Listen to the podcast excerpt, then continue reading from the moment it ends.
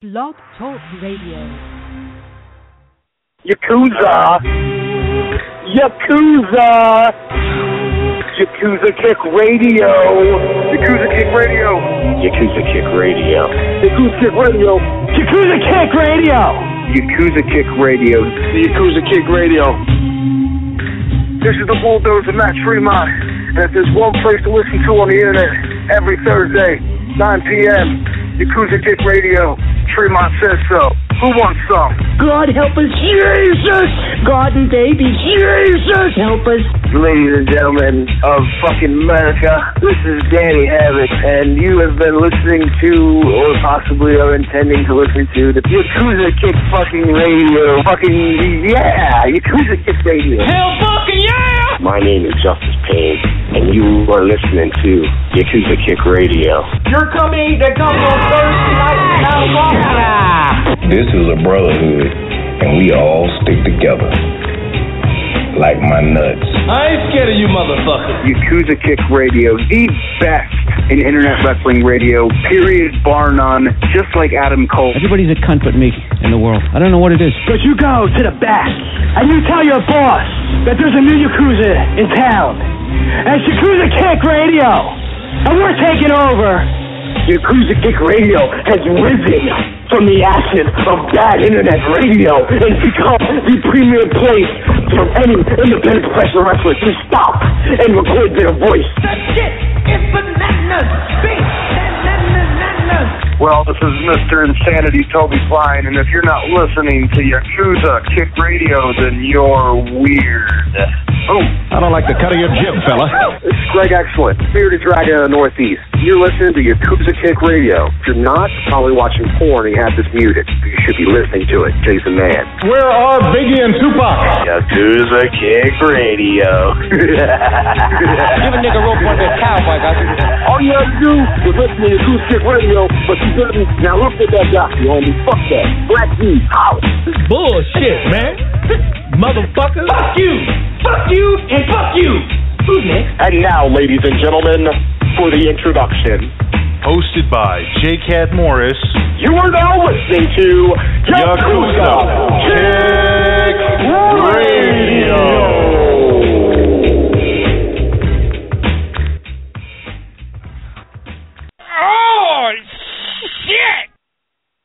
It is Wednesday, April 8th, 2015. Welcome to Yakuza Kick Radio. I'm your host, Jake Morris. Man, I got a bunch of stuff to talk to you tonight about. Um, before any of that, though, I do have my guest on the line, none other than a guy tearing the indies up, stealing shows all over the place, the bad boy, Joey Janela. What's going on, Joey? Hey, what's hey, what's up, man? Can you hear me all right? Yeah, I hear you good. All right, good. I'm just I'm just making sure what's going on.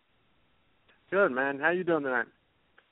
I don't know. I just got done wrestling at uh CZW Dojo Wars. Uh I'm at at the CZW Academy in uh what town is this? I think it's uh uh I don't know, Blackwood or it's somewhere in South Jer- somewhere by the Walt Whitman Bridge. I don't fucking know. right, right.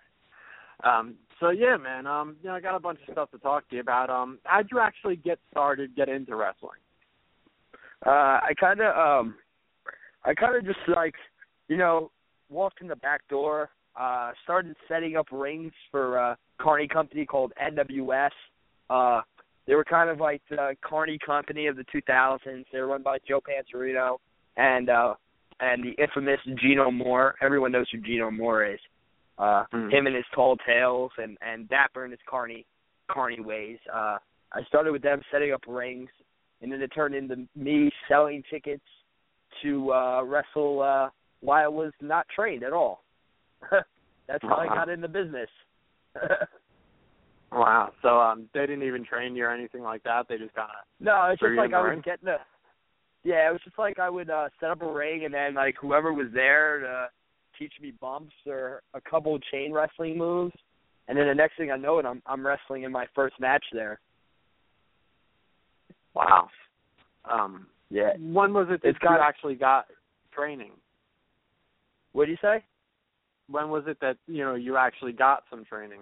You know, Man, it's just something. I I kind of just uh like a month by m- match by match, kind of taught myself to the best of my ability, like how to how to, to go through the flow of things. But eventually, Mhm. I went to uh Pro Wrestling Unplugged to train with Teddy Fine, Trent Acid a bit. Um, Combat Zone, I was there for a hot minute, probably about six months. I trained there back in the day. Uh, trying to think, this is probably 2009. Um, I trained at PWS for about a year and a half. Um, shit, man, I trained. I trained with Nunzio. I trained. I trained at a lot of different schools, but it was mainly like uh, pay per section type deals because I kind of already uh have been wrestling uh, untrained for a few years, so that's kind of how things went.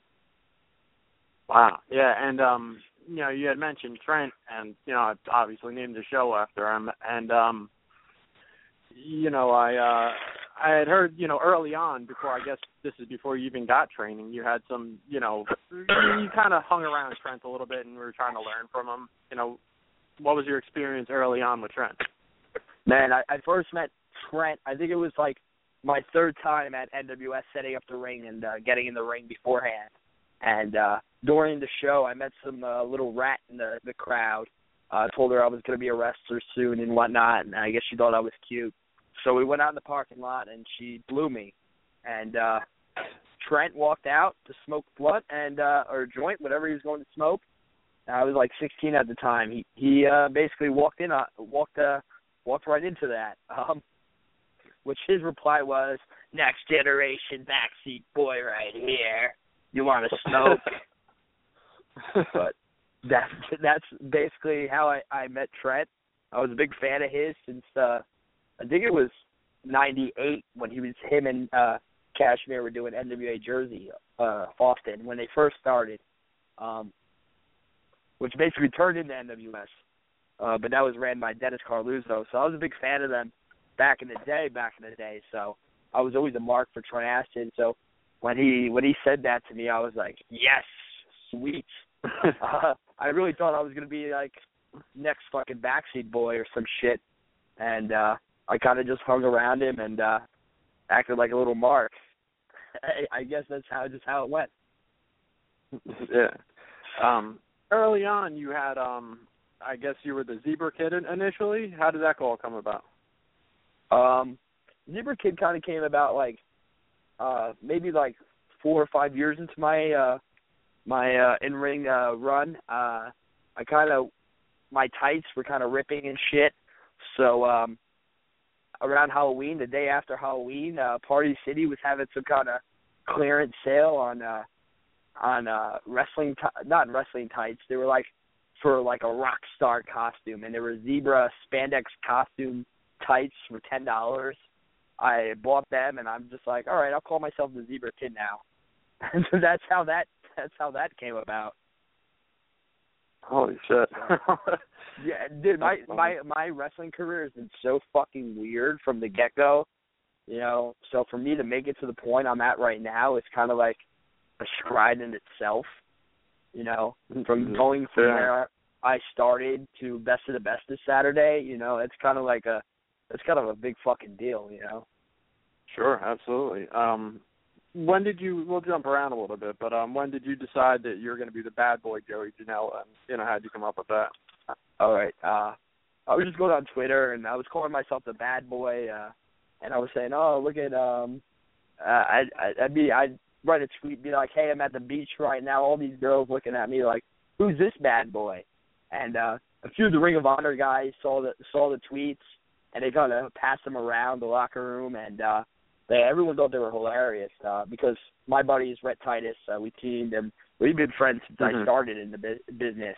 We both started Okay. around the same time, and uh, we're doing the same shows. So me and him been really tight. One of my best friends in the business since I was 16 years old. You know, so he started passing around these tweets around the Ring of Honor locker room, and uh, you know, some of the guys started saying, "Hey, uh, it's the bad boy."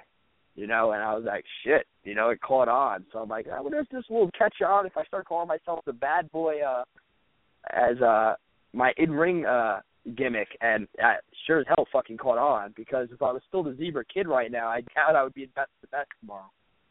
Or I mean on uh, Yeah. Saturday. Yeah, yeah, Rhett's a good dude. Uh, he lives right over here by me. Oh, where do you live? What's Uh. Lacey. oh, yeah, you live you live uh live the next town over. Yeah, You know, so. so yeah, man. Um, so um, you were a fan, you know, early on. You said um, did you attended a lot of indie shows or? Uh, yeah, yeah, yeah. I went to. uh I started off at um NWA Jersey. Uh, they had a lot of guys back in the day. Uh, Devon Storm, uh, the Inferno Kid, um, Mhm. Ace Darling was doing those shows. Uh, Lance Diamond, who was also Simon Diamond, who turned into Simon Diamond. Um, plus, they had Sid on a lot of the shows. That's when he first got released. He was doing the circuit. Man, there's a lot of guys there. I'm trying to think who else. Uh, but there was a lot, the Backstreet Boys. Uh, you know, it was basically a reckless youth. It was basically like a Mhm. who's who of uh, independent wrestling at the time. You know, kind of the foundation for the independent wrestling you see today. You know, so How'd you get uh, put on to CZW?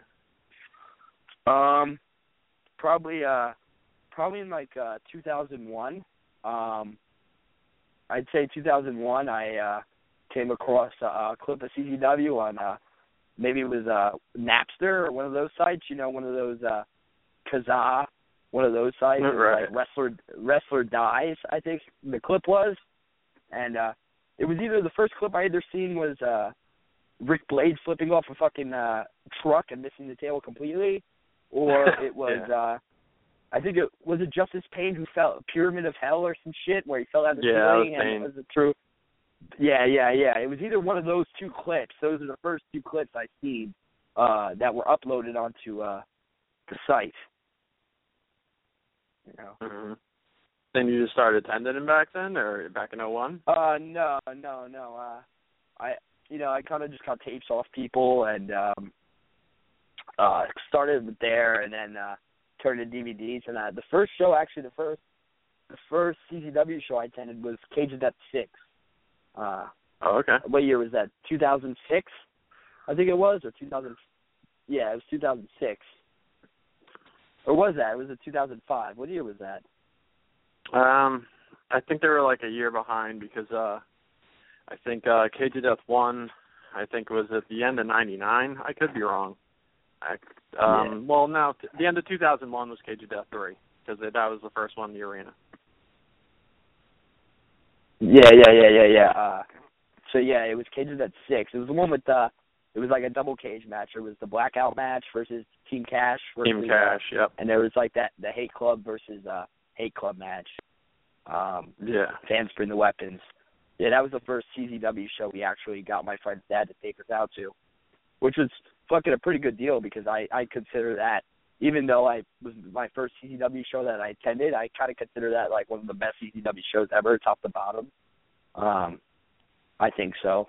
Um, you know, so Sure. it's kind of cool. So after that, I kind of we we kind of went to like every CZW show. But before that, I was going to Jersey All Pro uh, monthly. Nice. Yeah, um, I had actually caught CZW from um I was attending local shows out here, Toms River and stuff, and um I was going to the Donnie B shows and um Big Buck and Phoenix Championship and all that. And um Trent Johnny more or less said, Hey man, you like this shit, you gotta come check out CZW. Next thing you know, and then Sewell watching CZW, so good stuff. Where where did they run those shows? In Brick, right? Was that where they ran them in? Uh Tom's the River. B shows.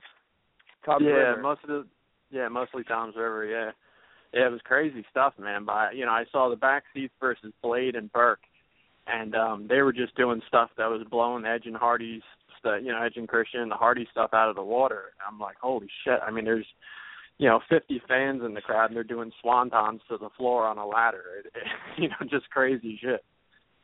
Yeah, that's uh that's what I that's what I heard about that. I never went to one of the shows, but I always heard crazy things that like Phoenix uh what is it, Phoenix Championship Wrestling?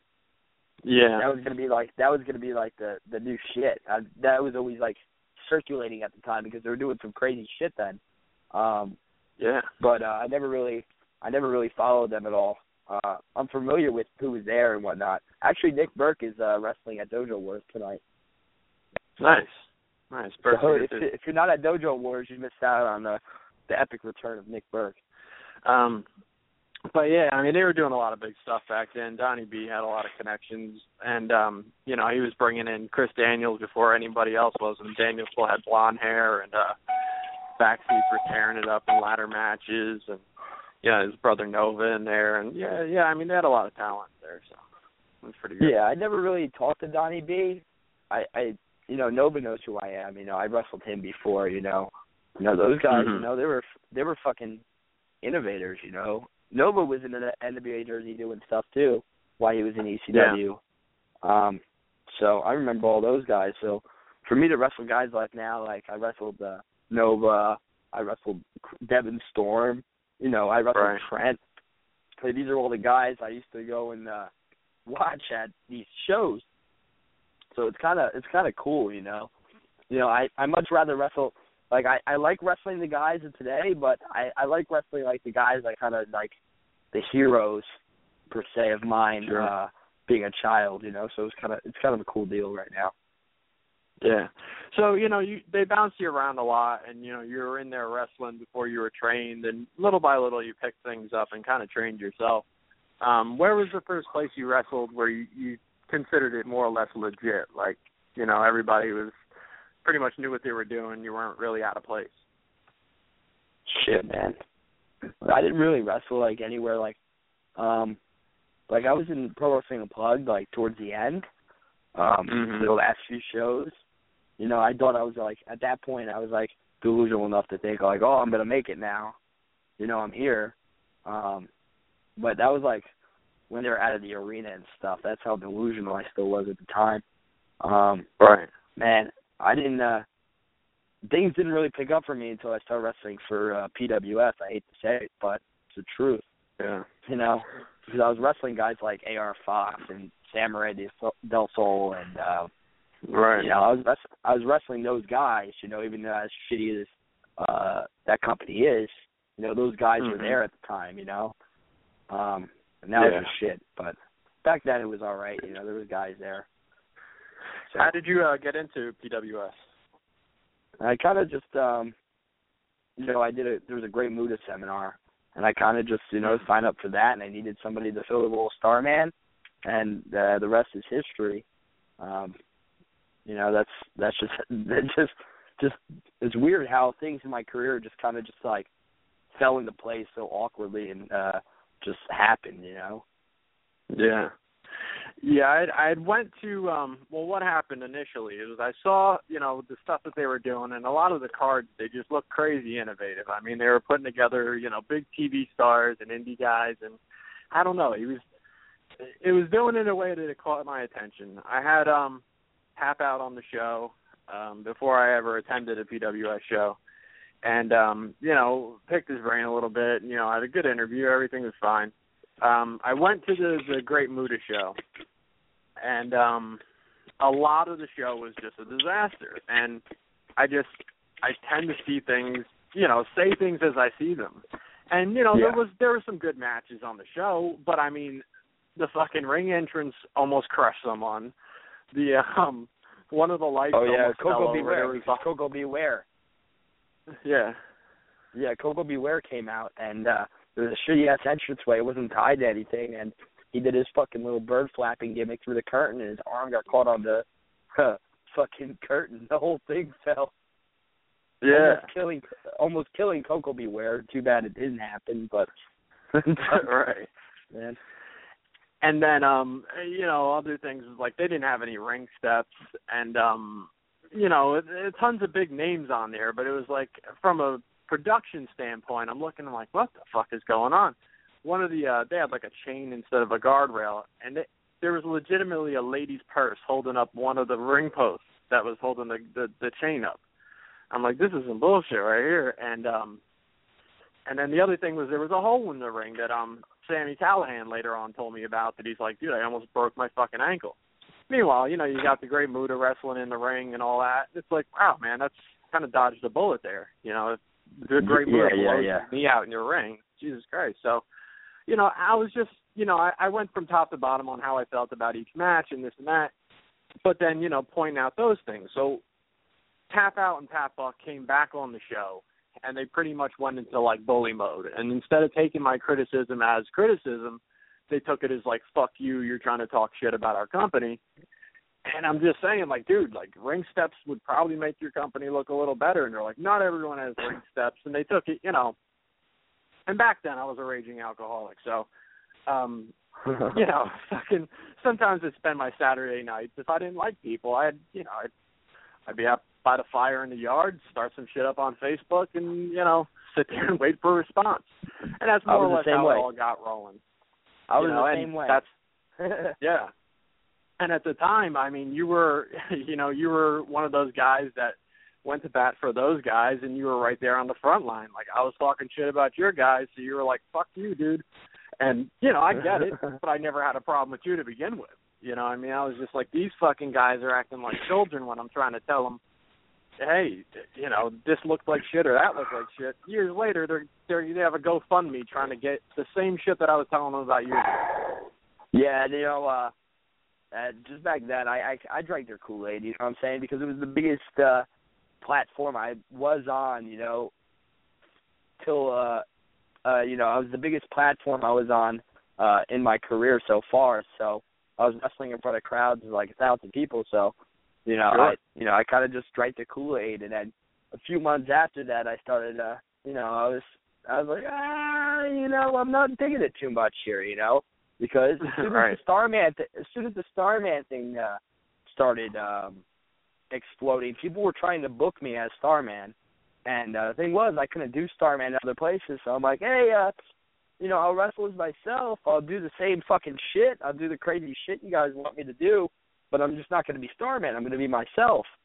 And I kind of see saw how things were in other locker rooms, and guys would tell me how things were in other locker rooms, and I would go to PWS and be like, you know what, I I'm not digging it too much anymore. You know, of course you got the big crowds, and uh, some of the guys started fizzing out. You know, the AR Foxes weren't coming around anymore. The Samurais, uh, the Rich Right. Swanns, the uh, the the you know the guys I always wanted to wrestle with at that time. You know, to make me better. Uh, they started like fizzing away, and uh, they started using more of their students, and I was like, ah, you know, things changed a lot. So. uh Sure. you know the rest is hi- the rest is history. I did a three hour podcast about it the other day, so I'm kind of sick of fucking talking about it. But you know, it is what it is. Well, um, you know, when you did the Starman gimmick, um, I mean, what was your thoughts on it? Because they seem to have like, you know, you did the Starman gimmick, they had somebody else do the Starman gimmick, and it wasn't like, you know, they even kept the same guy in the gimmick, so it's hard to even get credit for what you're doing out there. I mean, what was your thoughts on it? Um, oh, this, the Starman gimmick was from the beginning. They gave me the gimmick, but everything that Starman did was mine. The moves, the Okay. Uh, the movements, the the you know the taunts and all the fucking uh, all the like the little glitches and whatnot to the gimmick. That's all my stuff. So when I left do that gimmick anymore, uh, they were doing all my stuff. So uh, of course it was over. Uh, I was making a lot of money on gimmicks, masks, T-shirts. I was fucking making bank. But uh, Yeah. you know, it's kind it's kind of shitty when like you know you can only do that gimmick in one place. You're not going to make any money. You know, there's promoters trying to fly me out places, uh, or not uh, not fly me out. There's maybe a, a couple inquiries about flying me places, or uh, other promotions getting bigger promotions getting interested in using the Starman, and I couldn't do it. So it was kind of a waste. You know what I'm saying? You know, you Yeah. can only go so far with a gimmick that you want to use use in one place. Now, how did it work? Did they buy rights to that gimmick, or was it just more or less they wouldn't book you if you went and used it somewhere else? Because I mean, it was like a Nintendo. yeah, card. yeah. They would just they would just fire me and, and put somebody else in the costume. I could have went. Okay. They never bought the rights to anything, you know. So right now, if I wanted to, I'm kind of over it. I can go fucking hood slam in California and do Starman. I could do the Starman at Interspecies Wrestling, places that would get over, and they wouldn't Right. do shit about it besides send me threatening text messages. Uh, but uh, you know, I'm kind of over that. I don't I don't even give a shit, you know. I kind of got more over as myself on the independents right now than you know Starman the Starman did. So I- it's kind of just going with the flow and you know just waiting for shit to go down. You know that's it. So how'd the um Starman uh Raw crowd appearance come about? Yeah, I just you know, we got comp tickets from somebody. Uh we were going there to hand out flyers. I came up with the idea. You know, uh might as well just jump in my Starman costume and uh hand out flyers or get a little attention to the show. People know who Starman is from the video game, you know, even if they don't know Mhm. what PWS is. Uh maybe, you know, per se, oh, they know the Starman character. Oh, that's pretty fucking cool. Oh, Starman's a wrestler now? Oh shit, let's go to this show. It's only uh 35 minutes from Izod, wherever. Uh so Mhm. I was just there in my costume and uh you know, I'm just uh, I just thought I was like, yeah, maybe I'll try to sneak onto uh next to the guardrail during a segment and try to cause a little bit of a ruckus because I didn't pay for the tickets, you know. Uh Right. so I didn't really I didn't really care. So uh I was like, you know what, let's let's do this. And uh I snuck down a little bit and uh before I could even sneak down to where I wanted to go, you know, uh the crowd started fucking going crazy and uh, half the arena was chanting shit at me. So, you know, they were like, get them the fuck out of here. And that was uh that was the end of it. Yeah. They made me take off Um, they made me take off the costume and then they let me back in. So I really wasn't kicked out. But still Right. I was kinda but everyone every wrestling website the next day said I was kicked out to make make it that much more of a uh a story to put on these uh, wrestling sites. Sure. Um, so what actually went down with PWS that led to you, you know, leaving there and and there being a lot of heat between you guys? Uh just um you know, uh being controlling and letting me wrestle um at certain places and not letting me wrestle in other places. You know, I'm not like that. I'd like to wrestle everywhere. You know, especially in New Jersey. You know, this is my state. Uh I like you know, I like not having to drive a far distance to wrestle on a good show, you know, that's that's a pretty good deal if I could wrestle half an hour away and wrestle on a uh, a solid card as opposed to driving eight hours to wrestle on a solid card, you know. So uh Mhm. when they said when they said, Yo, you can't wrestle for JCW anymore, I was kinda like, you know what? Uh I'm not gonna wrestle for any of you guys if you guys are gonna be like this and they're like, No, Right. I'm just gonna be fired. That's it. I'm like, uh, all right, Wow. whatever. So that's basically how it went down. You know, I I don't know if I was like, all right, yeah, I'm just not gonna wrestle for both of you guys, and they're like, all right, you're fired. I'm like, well, I just quit, and uh so then JCW, uh, Danny Demanto was like, hey, uh, you still want to do our shows? And I'm like, well, I'm not doing anything else right now, so uh let's go for it. And that's how it went down. All right. Um, I mean, were they going to pay you more if you were going to lose out on other paydays, or I mean, Yeah, they were gonna pay me twenty dollars more to what I was making. So Jeez. so so uh instead of making I'm I'm just going to sh- shoot it how it is. When at the time I was making sixty dollars, you know, Mhm. I was going to be making eighty dollars. You know, yeah, so Jesus. it's kind of like, yeah, it's kind of wasn't worth it. I know other guys like Dan Maff, they probably paid like maybe a hundred dollars more, uh, just to keep him around.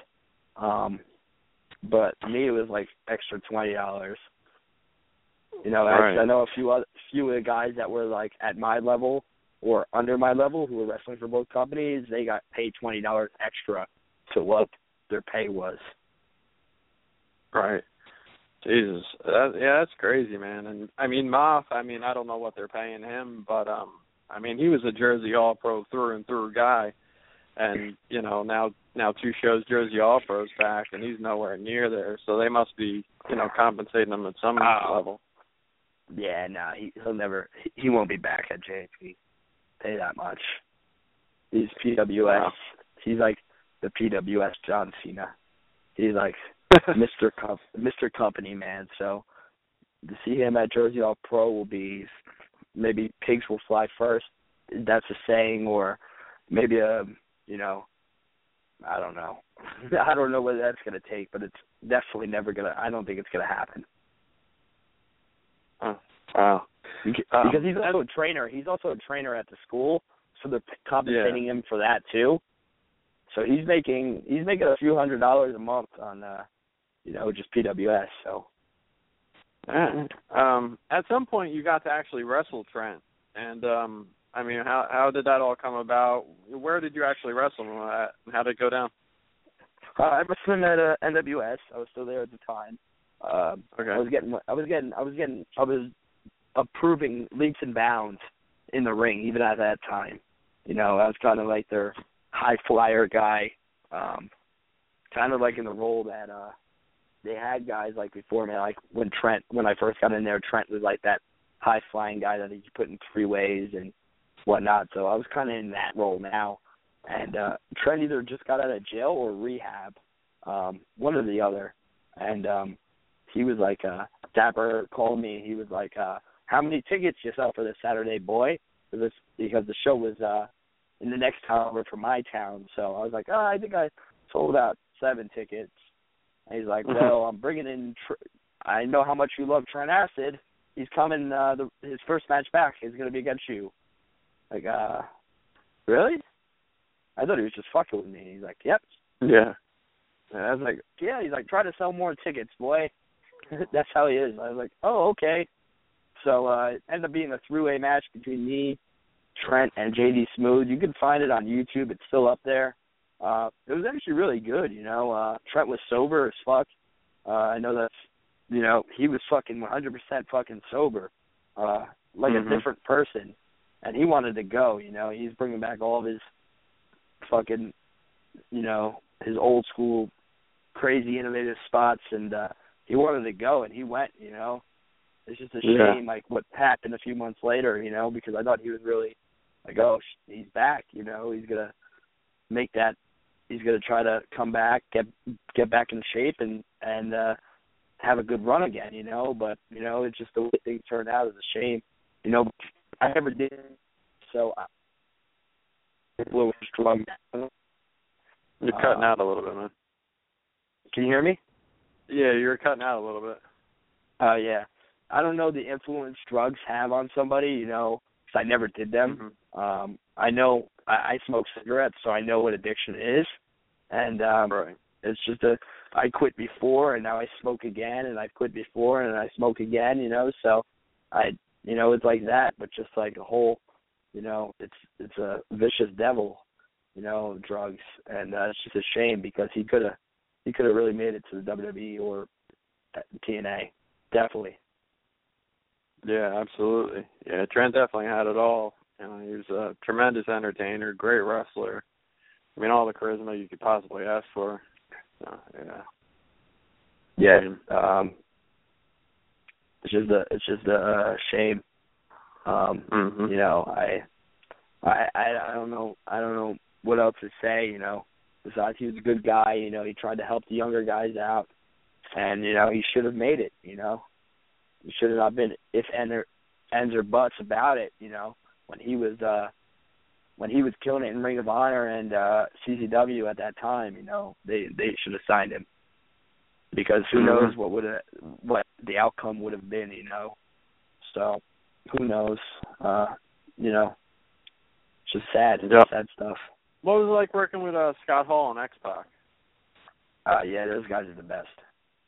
Those guys, you know, I've never met anyone cooler in my life. You know, um, we got like because Pac Pac now he lives in Philadelphia, so he's Mhm. pretty local. Um, and you know, so we've been bringing him and bringing him and Hall in for you know all of our JCW circuit shows, and you know, uh, they draw everywhere. Yeah. like every building we've had them in is it is drawn and they've sold you know they've made uh JCW a lot of money. So um yeah those guys are awesome. You know I got to travel with them to shows uh every so often and stuff and then you could pick their brains they'll tell you anything they'll tell you the dirt you know those guys you know they'll give you some of the best advice you know they're they were the top dogs you know so to get advice Sure. from them you know I don't know. I don't know if you can get any better advice from anybody. You know, so those guys are just fucking awesome. Yeah, for sure. Um you've been um I mean you wrestled him a bunch of times. Um I saw the one that you wrestled up against uh Steve Scott at Jersey All Pros anniversary show. you guys tore it up. Obviously, cemented your spot in Jersey All Pro, and um, you know, you guys have got a lot of chemistry, and you've wrestled, you know, before too. Um, hey, you know, how did that pairing come together, and where did you guys, you know, click up and figure out that uh, you guys could do great shit together? Uh, we've wrestled before, like years before, uh, back in NWS, Mhm. and we had some really shitty matches. You know, we just never really had any uh chemistry. You know, at that, that time, we would try to do too much and just blow spots and blow each other up, and it was just shit, shit matches. Um, it wasn't until like we started. We did a couple shows with bands, punk bands. It was called the RTF, Ride the Fury, and uh, I kind of got paired with Steve Scott there, and uh we kind of just beat the shit out of each other. They're like, all right, uh, this is cool, and the and the fans there were digging it. You know, some of them were wrestling fans, a lot of them were there for the bands. You know, but everyone was popping for everything. You're like, all right, this is cool. So uh when the opportunity came up for Jersey All Pro, they were going to put us as a uh dark match for the show. You know, uh, Mm-hmm. but they decided just you know fuck it let's have them open up the show and uh you know we just went out there and fucking i guess we tore down the house people say we tore down the house you know i watched it it's one of my favorite matches ever just because me being such a big jp fan uh growing up for me to go there and try to steal the show was fucking awesome him too he went to every jp show like ever so it was just like Yeah. both of us. We both we both used to sit in the same bleachers, you know, for us to open up Mhm. a new era of Jersey All Pro and just tear it down. It was pretty fucking awesome. Yeah, definitely. Um, what was your experience like going into Jersey All Pro? I mean, you had been a fan in the past. Um, was you know very accepting locker room. You've obviously been in somewhat a hostile territory before. What was the the Yeah. difference? Uh, you know, it's very accepting. You know, uh, just uh, a lot of the guys there, a lot of veterans. You know, uh, Mhm. gave a liking to me. Like uh, in the in that couple year period. Um, so, you know, I got a lot of advice. A lot of guys. You know, uh, we didn't really like. We just went there and we tore it down, and everyone was like, "All right, these guys are here to fucking work." You know, they're here to wrestle. So. uh really it's just been awesome. There hasn't been I haven't seen any politics there yet, you know, so and there won't be no politics, you know, because there hasn't been any politics since I left PWX. I haven't had to deal with any bullshit. So Right. I just so now I know the difference between, you know, politics and and just being ruthless cocksuckers. So that's how it yeah. is. Um, and then uh, you know, your second match there, you had the big uh scramble match, and um, I mean, yeah, tons of guys in there, Kimber Lee and uh Smiley and um Bandito. Um, I mean, it loaded match, and you guys tore it up out there. Um, how do you guys feel about that match? I mean, it had to have been pretty much thrown together because it was initially, I think, you and Steve Scott and Bandito was the initial plan. I think even Charlie Haas was mentioned somewhere. Yeah, that something But, um, like that. I don't know the. I know it was supposed to be a three way originally, um, and then Steve Scott he uh has some post concussion syndrome stuff he has to deal Okay. with. So, uh, because he's had, he got a really bad concussion, he's just been dealing with like you know hit after hit. You know, uh, he's Mhm. been not feeling too well. He had to get CAT scans and whatnot until he's 100% cleared to wrestle.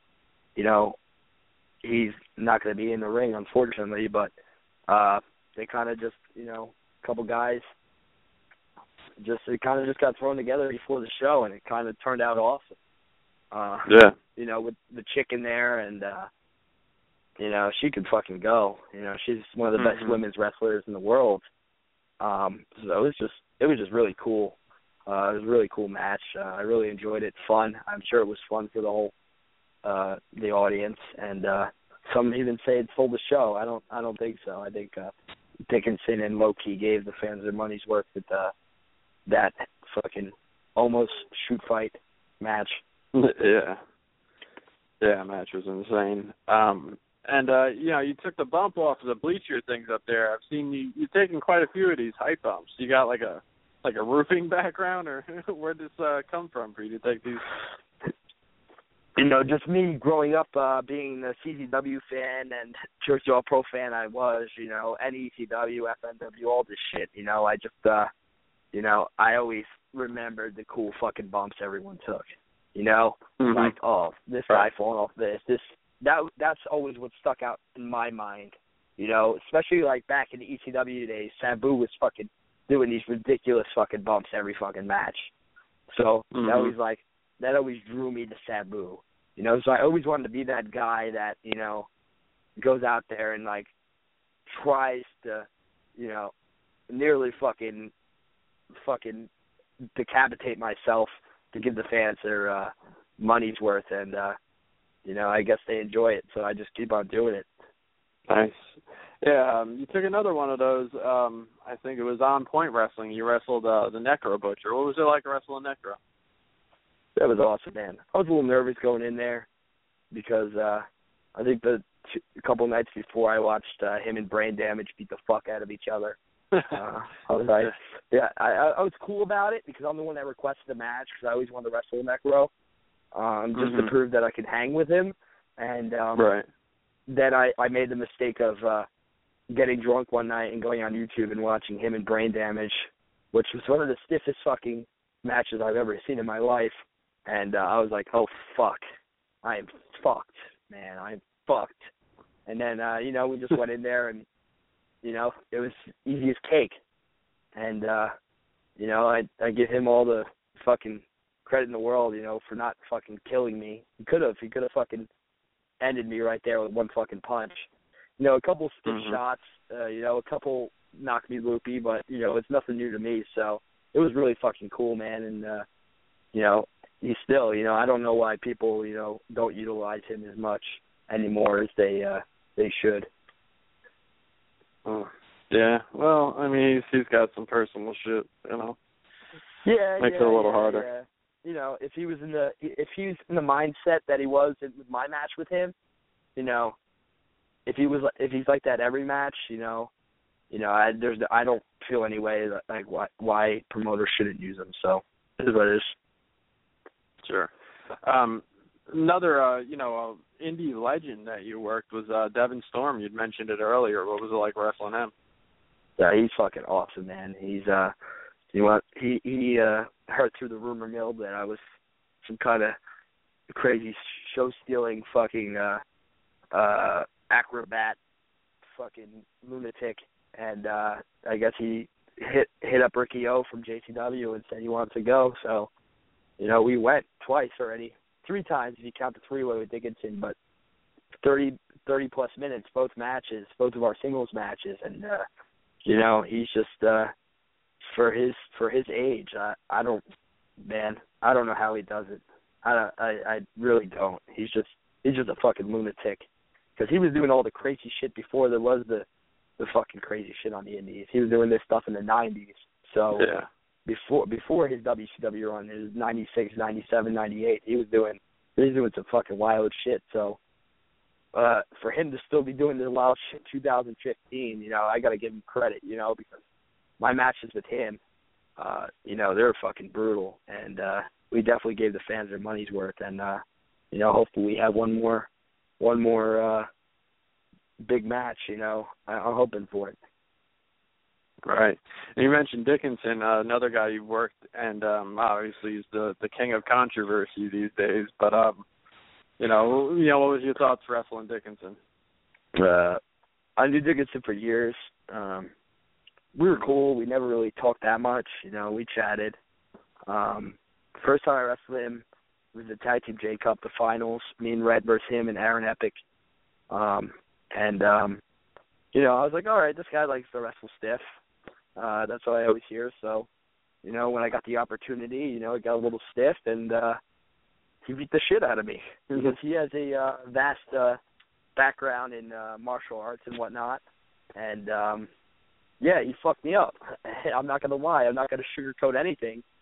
So uh, when we went at it, so when we had it again, you know, I just had to step up my stuff, and uh, you know, he didn't eat me up alive that time. He didn't eat me up alive third time, you know, and just toughen me up a bit, and we had some fucking killer fucking matches.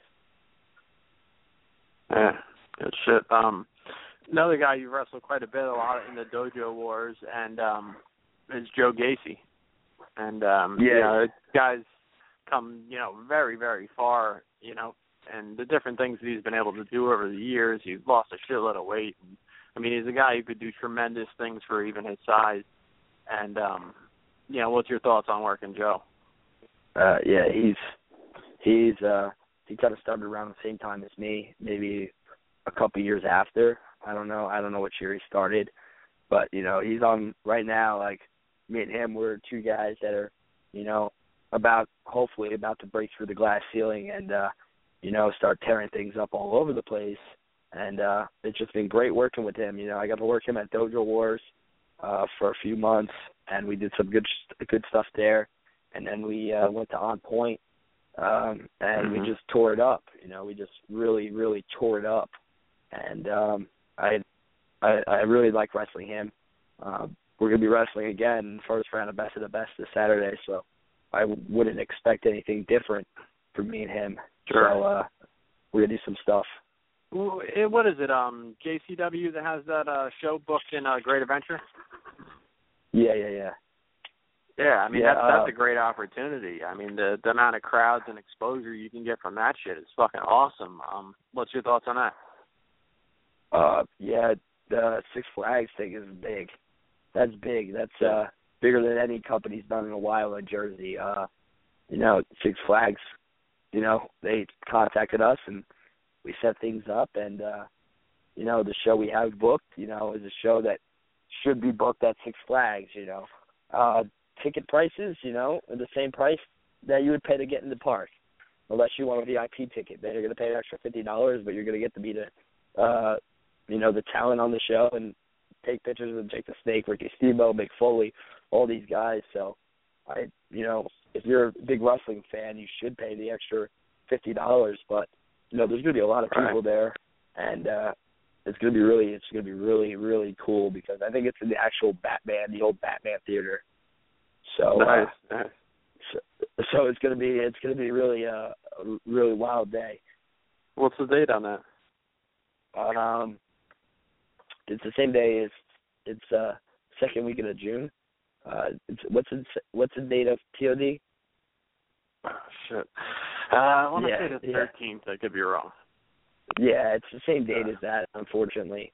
But Yeah, if you 13th. wanted if you wanted to, you can catch both shows because TOD is during the day and uh, JCW is at night. So uh, you can definitely catch both shows if uh, if you really love wrestling. So, but yeah. Six Flags thing is is Six Flags thing. You know, fans are gonna you know want to get there early and you know go on the rides and whatnot because you know why not? Sure. Yeah, that, yeah, that's pretty cool shit, man. Um, what else? There's uh, you also got a match coming up with uh Scot Summers. Uh, Yeah, that, yeah, that yeah. dude tore it up in uh, Tournament of Death. Uh, for whatever reason, CZW hasn't brought him back since, but On Point has, and um, they're bringing him in again to to wrestle you. What's your thoughts on that match? And uh, I know he's looking forward to it. Uh, I've never really met Scot Summers. I just Uh-huh. I just know him. I know his reputation. I know he's uh, one tough one tough son of a bitch. Um, you know, I don't know, man. Uh, I think we're gonna I think we're gonna have a brutal show stealing match. Um, I think we're main event, so technically it can't steal the show because we are the main event. But you know, Right. if you want to go that route, you know, we were gonna tear it the fuck down. Uh, I would get I would get there. That's uh next weekend, April eighteenth. Uh, I would get down to On Point Wrestling and check that out. Yeah, I, I've been meaning to hit On Point up and catch one of their shows, and uh I just I can't make this one. This isn't the one. I got a Spartan Beast going on next weekend, so I'm gonna be uh recovering from that shit. Oh man. Yeah, I always want to do one Um, of those uh one of those uh races. Uh I haven't got a chance yet, but uh eventually I'll I'll get a chance to do one of those. Absolutely, man. I that's what I replaced my alcoholism with. I uh, I've been sober almost two years, and I've been doing these fucking crazy races and just training like a fucking animal. So, you know, you got to fill that hole with something. And uh Congrats. Congratulations. This is working awesome. Thank you, man. Um, but yeah, um, otherwise I would have made it out. But the next one after that, I'll try to hit up. Um, awesome. Should be an awesome match. Um, and obviously, there's best of the best. I mean, you know, you were a CZW fan for all those years. You got um Joe Gacy in the first round in three way. Uh, it's, was it, you Gacy?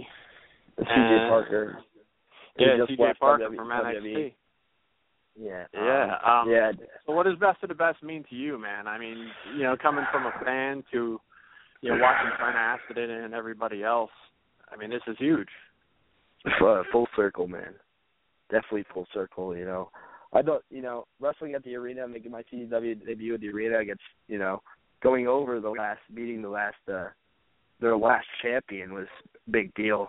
You know, Sure. best of the best, best of the best. You know, that's that's huge, man. That's really, really big. You know, um, you know, I I'm looking forward to it. You know, I'm not I'm not nervous or anything. I'm just looking forward to going there. I, I'm glad all my injuries, uh, my nagging injuries are healing up and whatnot, and uh, you know, I'm ready to go. Yeah. So- yeah, I'm looking forward to it, man. I'll definitely be there for that one. Yeah, man, it's, it's gonna be uh, it's this Saturday. It's gonna be fucking great. Yeah. Um and then you actually have the the Friday show, which is the um the uh JCW, right? Yeah, yeah, yeah. That's that's gonna be a huge show too. The return of Nick Gage. You know, Yeah. I, I'm sure that's I'm sure that place is gonna be fucking packed to the brim, um, with people. Um, that tag team J Cup, the tournament itself is looking awesome. A lot of possibilities in there. Fucking the headhunters are coming back from God knows where, um, and they could still go. I, I've seen clips of them recently in Puerto Rico and Mhm. stuff. You know, and they headhunters can still do what the headhunters do. Um, return to Nick Gage, and then uh, it's going to be me and Pinkie Sanchez for the belt. Um, Nice. in uh, later uh, in that card, so it's going to be a really good show. I would I would get out to that. If you like indie wrestling, you like especially tournaments. You know, tournaments are fucking awesome. So I would Mhm. try to get out to both shows. You know, definitely. Sure. Sure, man. Um, you know, in the future, do you, I'm sure you probably have quite a list, but um, who would you really like to work? Who are the guys you're trying to get in the ring with? So you have. Um, I want to wrestle AR Fox in a singles really bad, um, because we're both crazy as shit. Uh, so hmm you know that that'd be a near suicide fest. Uh, that match. Um, man, uh, there's there's so many guys. You know, I uh, I want to work with um, uh, what's his name from Canada. Um, he's in Best of the Best Saturday. Uh, Mike Bailey. You know, Mike Bailey. he he's really tearing it up right now. I think we could do some good stuff. I got I just got the wrestle Trevor Lee. That was fucking awesome. Uh, I want I want to work him. Um, man, the list goes on. You know, I, I would like to Sure. wrestle Drew Galloway. Drew Galloway. Um, I feel like we could fucking do some shit, but I don't know if that will ever happen. Um, Rich Swann, I'd like to wrestle again. Um, you know, you You know, wrestle uh, him this in, guy. uh, J- PWU. what'd you say? Did you wrestle Swann in PWU? No, we were actually supposed to team in PW. We both started at the same time over there. Oh, He was, but he was like 15 years old. I was a little older. I think I was 19 or 18 at the time. Um, but uh, we they were actually supposed to team us up, uh, but uh, it never happened. But um, you know, I've been friends with him for fucking years. Yeah, I was really Mhm. like to tear up with him. You know, there's like, you know, it's like there's a lot of a lot of indie guys uh, on independence that I I really want to work with right now, and uh, you know, little by little, it seems like I I uh, you know been wrestling, you know, wrestling Amazing Red coming up in New York in May. That's gonna be off the fucking chain. Um, nice. uh who who um trying to think uh I want Reckless Youth to come out of retirement. Um Yeah. I want to wrestle I want to wrestle Reckless Youth. And that's Mhm. you know I that's like you know, he won't come out of retirement but, you know, keep on nagging his friends till they till they force him to come out of retirement and wrestle him and wrestle me. So it's probably never gonna Yeah. happen but Bucket list type shit. you know, we can all we can all wish. Sure. Um, So you know, what's your uh, what's your goals? I mean, are you uh, you know focused on you know a WWE thing? You you're really trying to get to Japan? I mean, I'm sure all of those things would be great, but you know, what's your main thing? Um, I would like to do some in the next two years. Like to do some overseas stuff. You know, I'm still young. Mm-hmm. I'm still 25 years old. You know, Right. WWE stops looking at guys their 30. Some say, you know, I would like to do, uh, you know, you know, I would like to wrestle over the states and uh, eventually maybe do some UK stuff and uh, maybe some J- Japan stuff, New Japan if it ever came up. You know, if they offered me something, I'd fucking take it in a heartbeat. But uh, Sure. WWE is, you know, WWE is like, you know, where I want to be. You know, especially after watching WrestleMania a couple Sundays ago. You know, when Seth Rollins won the belt, you know, that gave me fucking chills. You know, thinking about, you know, like Yeah. this guy basically, you know, he was on the grind too. He just a few years back doing these shows, you know, and I'm, you know, you know, guys like Dean Ambrose, you know, he was doing the same thing, you know, CZW, all these Yeah. fucking places. And uh I was thinking, you know, man, that could be me one day if I, you know, play my cards right, you know. But, you know, WWE, you know, I I won't be satisfied with my career unless I wrestle on WrestleMania. That's just that's my goal. You know, I don't Yeah, I don't care I if it's a I don't care if it's a WrestleMania battle royal, you know. If I get on a WrestleMania card I'll be I'll be satisfied. Right.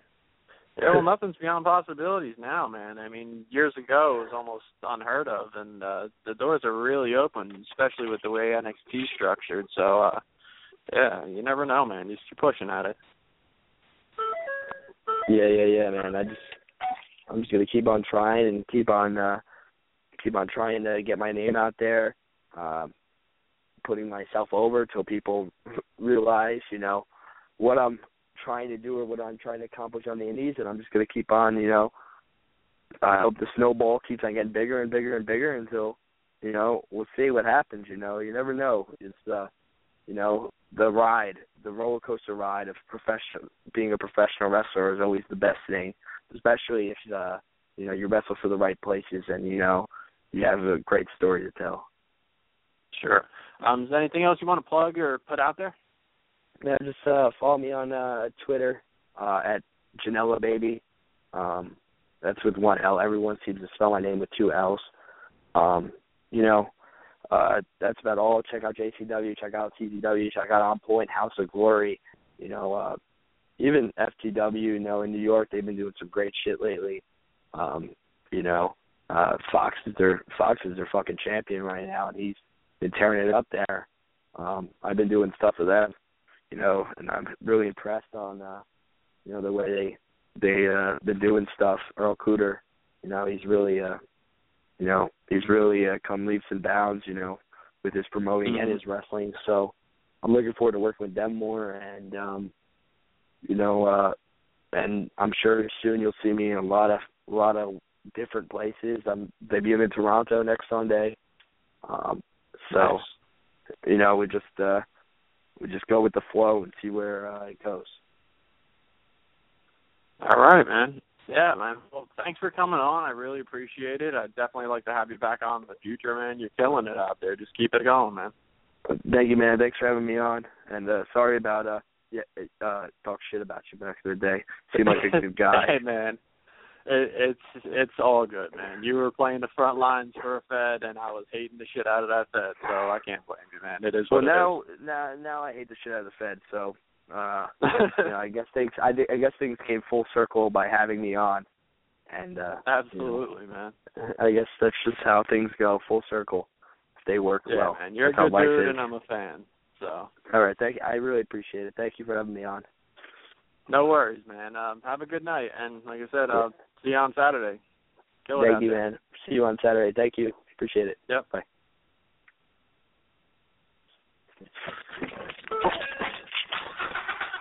So there you go.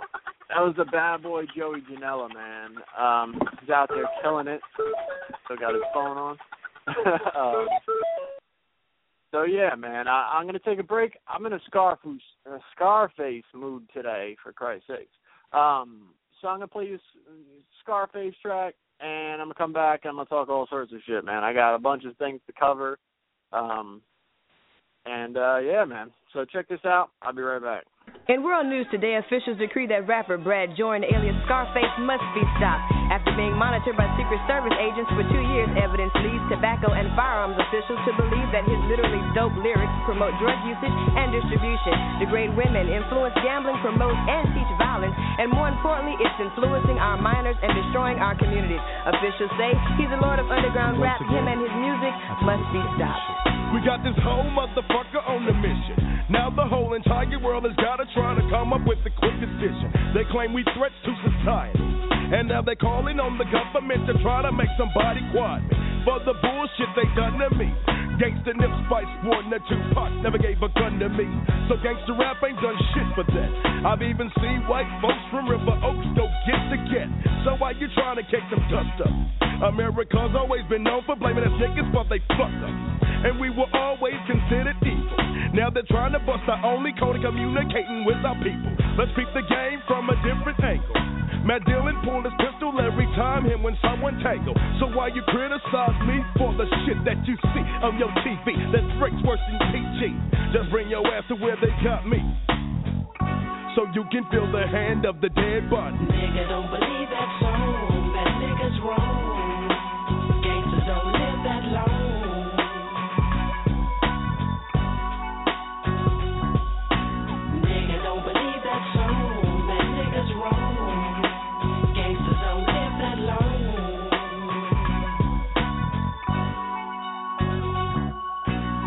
So now they trying separation and sending black folks in white coats to infiltrate our congregation. Tapping into our conversation, saying the message that they get bring forth wrong premeditation. So David's got a silver man. While listening to Brad, David gets pissed and killed his dad. David Duke's got a shotgun. So why you get upset? Cause I got one. A tisket, a tasket. A nigga got his ass kicked. Shot in the face by a cop, closed casket. An open and shut situation. Cop gets got, they wanna blame it on my occupation. If you don't dig me, then nigga, you can sue me. Cause the shit that I be saying ain't worse than a Western movie. Don't blame me, blame your man, got it. So you can feel the hand of the dead body. Nigga don't believe that song. Gangsters don't live that long.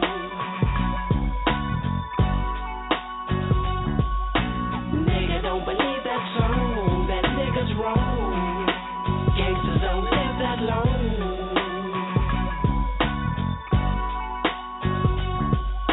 You better free your mind before I free my nine and stop fucking with void of pop or feel my hot rocks. Bang bang, boom boom, ping ping. I'm the black white boys got a magazine and don't know how to act. I attack and make you vomit. Down with Khalid Abdul Muhammad. Dewey got a brother, I'm McNair.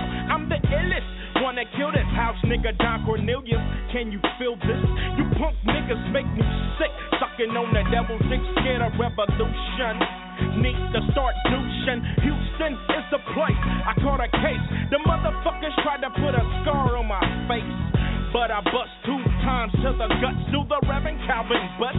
Got a pair of nuts. I started this gangster shit in 86. Now you're dissing me for publicity. Isn't he a hoe to the third degree? Who me? I'm a G that like to scrap a lot.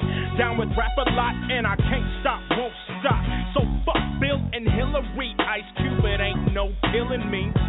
Ice Cube, Scarface, dropping it on sellout ass niggas. Doing it like Nigga don't believe that song. That wrong. Gangsters don't live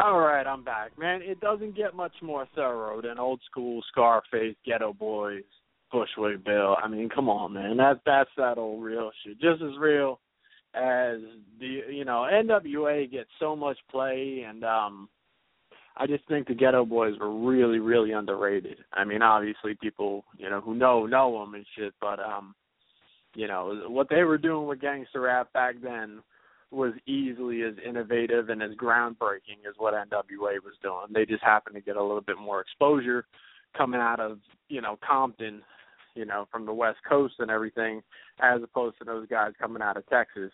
You know, a little bit harder to make the waves and get the exposure that uh, NWA was getting. But uh and you know, nothing against NWA. They're fucking legends and I love their shit. But um man, the Geto Boys are just as grimy as fucking hardcore as you possibly get. So I love the shit out of some Geto Boys. Um so yeah, man. Um tonight killed it in my fucking gym. I've been on fire with this shit. As I mentioned to Joey, my Spartan Beast is in just over a week, man. I am so fucking hyped and nervous and and anxious and all those things in fucking one because it, it this bitch is 12 miles on a motherfucking mountain. It's the biggest race I've done to date. This is what the fuck I train for, man. I'm starting off this season. I'm doing eight races this year, and it's my biggest one. Is my first one, the Spartan motherfucking Beast, man. I am hyped. Um. So anyway, speaking of the gym, get if you're into training, you're into doing those type of things, you take the pre-workout. I man, I just wish I can get um sponsorship money for the different things that I promote here because um I truly believe what I'm telling you. I nobody's paying me, so obviously I'm telling you the truth. JYM J Y M is the name of the pre-workout supplement. Supplement. Fuck with this shit. This is this shit is the truth. I was a three scoop uh, C4 dude, and the recommended dosage on this JYM is one scoop. I'm taking one scoop, and that shit is fucking amping me up. I'm going into the fucking gym feeling better than I did off of three scoops of C4, off of the actual recommended dosage of this shit. It's it's actually potent. This shit is legit. It's doing what it's supposed to do. Um, you know, it's got everything you're supposed to have in there, and it tells you right on it. You know how much of the shit it's got in here. It's a potent supplement. Um, well, well worth it. You you can't really find it too much on like Amazon. Um, I think it's like bodybuilding.com or some shit like this. Um, it's exclusive through them. Um, pretty sure. So, um, but yeah, go out of your way to find it. Just Google that shit and uh buy uh buy this shit, man. You're gonna fucking like it. It's um uh, I've seen a couple people doing the shortcut to shred, shortcut to size. This is made by the same motherfuckers that came up with that shit. You know, this is put out by uh Jim Stoppani or whatever the fuck his name is. Um yeah, top notch shit right here, man. Um I've I've done a handful of workouts with it. It's still hitting me the same way. Um, the scoops are a little big, but that's the recommended dosage. And you know what's funny is because you know you'll see on C4 do not exceed recommended dosage. Well, guess what? C4 just released uh, C4 HD. That's a super potent formula that more or less exceeded their initial dosage. So they tell you don't exceed the dosage, and then they give you a more potent vo- version, which is obviously exceeding their previous dosage. So it's funny how that shit acts. Yeah, I mean the thing is, is with the caffeine, you're going to build up some kind of tolerance. So I think the most important thing about pre-workouts is that the other shit beyond the caffeine is doing what it's supposed to be doing because the caffeine you're going to build the tolerance to win, lose, or draw. Um, if the other shit you're training with is doing what it's supposed to do, that's what you're going to get continuous results off of. At least from my experience, you know, trying all this different shit. Um, big on this kind JYM, and I was big on um, Bullnox too. Bullnox, I still needed more than their recommended dosage, but that shit had some real good late workout kick. Um, that had the testosterone booster in it. Um, so I, I recommend that one too. But this one right here, I consider to be the best pre-workout on the market right now. So um there's that. Um what else? Man, got a bunch of different things to hit. Um got a couple cat stories I think I'm gonna save, you know, for a little bit. Um Mickie Knuckles is done with wrestling. Um, she's retired from wrestling. She had been kicking around the idea for a while. Um, she's kind of, you know, was on the fence about, you know, whether she wanted to do it anymore. She had recently said that this is going to be her last year of wrestling. Well, um, congratulations to Mickie Knuckles. Um, she's pregnant, and um, that that will now mark the end of her wrestling career. Um, congratulations to her on you know uh, another you know upcoming child, and on top of that, a successful wrestling career. I mean, not successful in the way of hey, she was a WWE Women's Champion, but Mickie Knuckles was known as one of the baddest chicks to ever wrestle. You know, um, you talk about indie girls and and what she's accomplished across the indies of just hanging with the dudes. Um, you know, the all the heat that uh Kimber Lee is catching and everybody's catching off of doing different things with Kimber Lee. What Mickie Knuckles did out there, going toe to toe with Necro, going toe to toe with Ian, um, Insane Lane she fought in uh CZW, great fucking stiff match. I mean her her matches with Lufisto.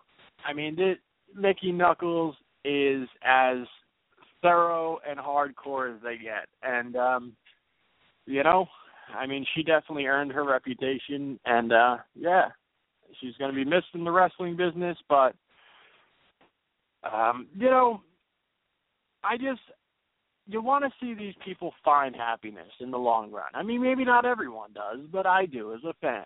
If you're a fan of these guys, you got to understand, man. If if there is no if there is no upper echelon to go and for your career to settle into, meaning WWE, um, New Japan, um, you know, some kind of shit for you to go, okay, they worked all these years on the indies and now they're there, now they're making big money, now they're set. If there's not going to be any end game where they're set off of wrestling, I want to see all these guys and girls go get something else with their life and settle into something well. And and be able to reflect on their matches and not be bitter about it.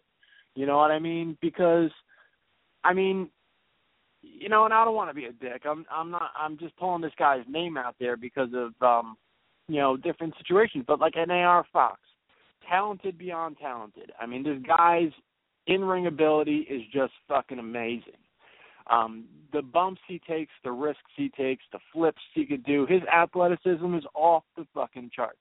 Now, not going to go all the way back into it, but you know the um, the out of ring thing uh, that he did, extracurricular or whatever you want to call it, side job, whatever you want to call it. Not even going to get into what it was. May prevent him from ever going to the WWE. Um, I, I can't imagine that it wouldn't. I, I can't see them just looking past that and going, well, all right then, sign him on. Great if they do, because the guy is fucking tremendously talented. So it would be a shame for you know that guy to never get that big chance because you got guys like um, you know Pac. I mean, you know Pac versus fucking uh, AR Fox on TV would just eh, you know it would blow the fucking roof off of any joint. But let's just say this guy never makes it to the WWE um, 45 years old. What does that guy do with his life? I mean, do you make enough money off the indies in order to retire on it and sit back and never have to work again, man? People are living to a 100 years old now. People are living to 90 years old now. If he's 45 years old, he's still got a half of his life left to live, and it's hard as fuck to live half your life on money you made in the first half. So, I mean, if you're able to do that, hey, man, good for you. But in the same token, what's next? And I don't know the fucking guy personally. I don't know. He might have some shit lined up. I don't know. But I'm just saying, at 45 years old, you're not going to be swantoning into the crowd and bumping on your neck and shit. You know, you just hope that after entertaining us and giving us everything that they give us, in the end, they find a plan B they pl- they find something that you know is going to land them into a happy life you know and and that's like i said something that they can reflect on their wrestling career and not be bitter about it because you know i mean even during this time of wrestling you see all these people popping up with their gofundme's and shit like that to me, it just it screams lack of reality. You know what I mean? Because if you can't make it today, what are we talking about when wrestling disappears? I mean, how many GoFundMe's do you run before you realize, fuck, man, I got to get a new job. I got to get a regular job and start over. At what age? You know, I just hope for the best for these guys and um and girls. So um yeah, I kind of went off track, but what I'm saying is, you know, Mickie Knuckles goes out there. She has a a big family, kids, happy relationship. I mean, you, you got to be happy for that person. They gave us so much entertainment wise, and it'd just be so fucking fantastic to see them happy down the road and go, hey, fucking remember her, you know, in that bloodbath years ago with this one. Remember that great match she had with this one? And meanwhile, that's ten, fifteen years behind her, and she's living a good, happy life. That's what you want to hear. You don't want to hear tragedy stories out of these people that entertain us. So, so yeah, congratulations to her. Um, apparently Dan Maff is sensitive about concussions. Um, I had posted the Atu video, and um, for anyone who doesn't know, Low Ki debuted in Evolve a couple of years ago. Uh, they pretty much set it up, or they brought out Atu, which is a big fucking jacked up dude with the um, Road Warrior Hawk haircut that um you might have seen him in the background of the uh, New Jack Balls debacle. Um but anyway, he's a big, big fucking jacked up dude. Uh, he comes out, they have Larry Dallas call out anybody back out anybody, nobody could beat that dude. Nobody's the biggest, baddest, unstoppable, blah blah blah. Low Ki comes out. And while the ring introductions are going on, Atu is pointing to his chin. Hit me in the chin, hit me in the chin, you know, this and this.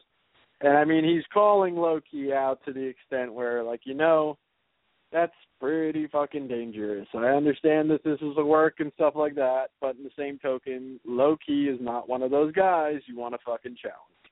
And uh when you you call out like a Low Ki like that, I mean, it's it, it, shit can shit can get real. Um obviously, it's not what he was looking to do. Um, I'm not Low Ki, so I'm not going to be like, well, and that's what happens because he wanted it to. Ha-. I, I'm just saying, what ended up happening. Bell rings. Low Ki runs across, hits the koppo kick, lights fucking out. I mean, Atu goes out. His fucking arms are.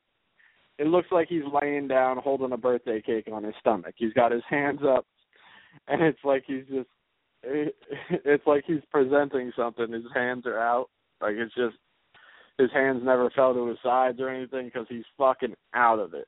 The camera, they showed a camera on his face. He is in fucking la la land. Like the the look on his face is like right out of like a Tom and Jerry cartoon. Like his eyes are gone.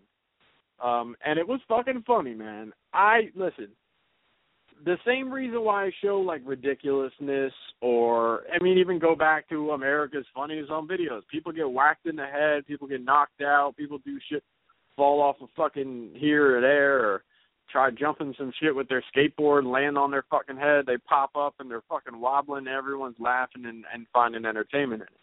Um, obviously, you're not looking for anybody to get any long-term uh, repercussions. You're not looking for anyone to, um, you know, actually get hurt or you know have any lingering effects from that. I mean, you're not even looking for people to actually get a concussion. But if you see a big giant motherfucker get knocked out and just be in another world, I'm sorry, man. It, it, to tell me that this is wrong, that this is oh, how dare you, mother. And you know, Dan Maff, that's what he did, man. He he went on my shit and he said, "Fuck, man, I guess I gotta pull this up." Um, you know, let me um here's what I'm gonna do. Because uh I got a couple things to play. So I'm gonna play um Nick Gage's promo that he is uh coming to JCW. So this is the promo to lead towards this Friday at JCW. This is his first promo cut out of prison. And then I'll um I'll come back and finish what I'm talking about because I'll sign into Facebook and go read exactly what he says. Like,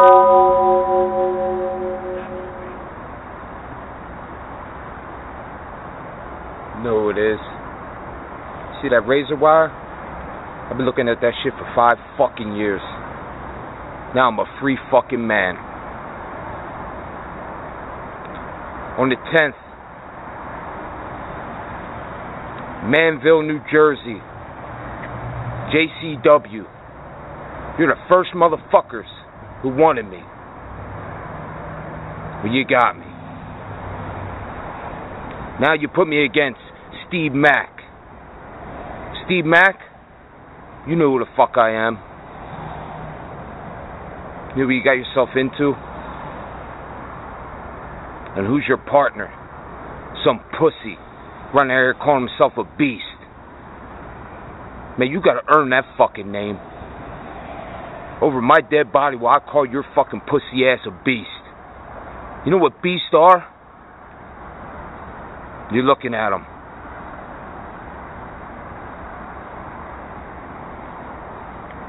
Manville, JCW, the 10th.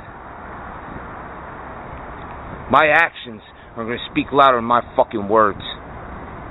That's the difference between me and the mother motherfuckers out there. I back my shit up. When I was in that fucking hell for five years, every day I had to back my shit up. Somebody come in there and test you, you punch them in the fucking mouth. That goes for the same out here. When you go in that ring and someone runs their mouth, you punch them in their mouth. So JCW, you got what you wish for. The king. And the reason why I call myself the king is because I earned that shit. So Steve Mack, talk to your pussy ass partner and come up with a new fucking name. Cause you ain't no beast. You ain't nothing like that. Manville, New Jersey. Watch this shit. The king, Nick fucking Gage.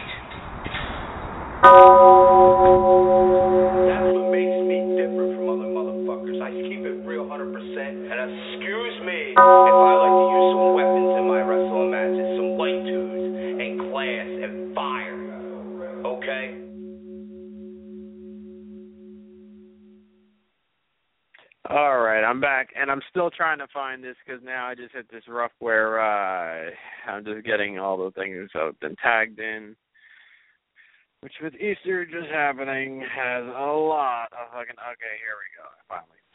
Um, so I posted this shit is still hilarious, and uh, you know some people post some things. Paul said, "Oh, you know, why have I not seen this yet?" I'm like, "Oh shit." Um, Dan Maff posts this. I love it how people make light of situations like this. Fucking assholes. Atu is actually a very nice person who would never do anything bad to anyone. How can someone celebrate someone getting knocked out? This happened to me once. There was nothing funny about it. To which, you know, I responded, man, there's TV shows that are fucking based around this. Who hasn't watched a boxing knockout and popped for it? Um, you're being biased. I have no ill will towards the guy, but and I wouldn't wish any long term damage on him, but this is a normal reaction to see seeing someone get knocked loopy. And you know, I went on and on, and then I I decided because I'm like, you know what, fuck that, dude. This is Dan Maff. This is one half of the motherfucking hit squad. There's no way because I've seen some of his posts, and I don't, you know, I don't I don't go out of my way to like, oh, fucking, you know, take mental note of everybody's shit. But in the same token, I know I've seen posts from this guy as of recently where like you know this guy has posted like a knockout or something. And I didn't know how recently, but I just figured let me just go back and check because this dude's trying to call me out and he's got this high moral standpoint all of a sudden.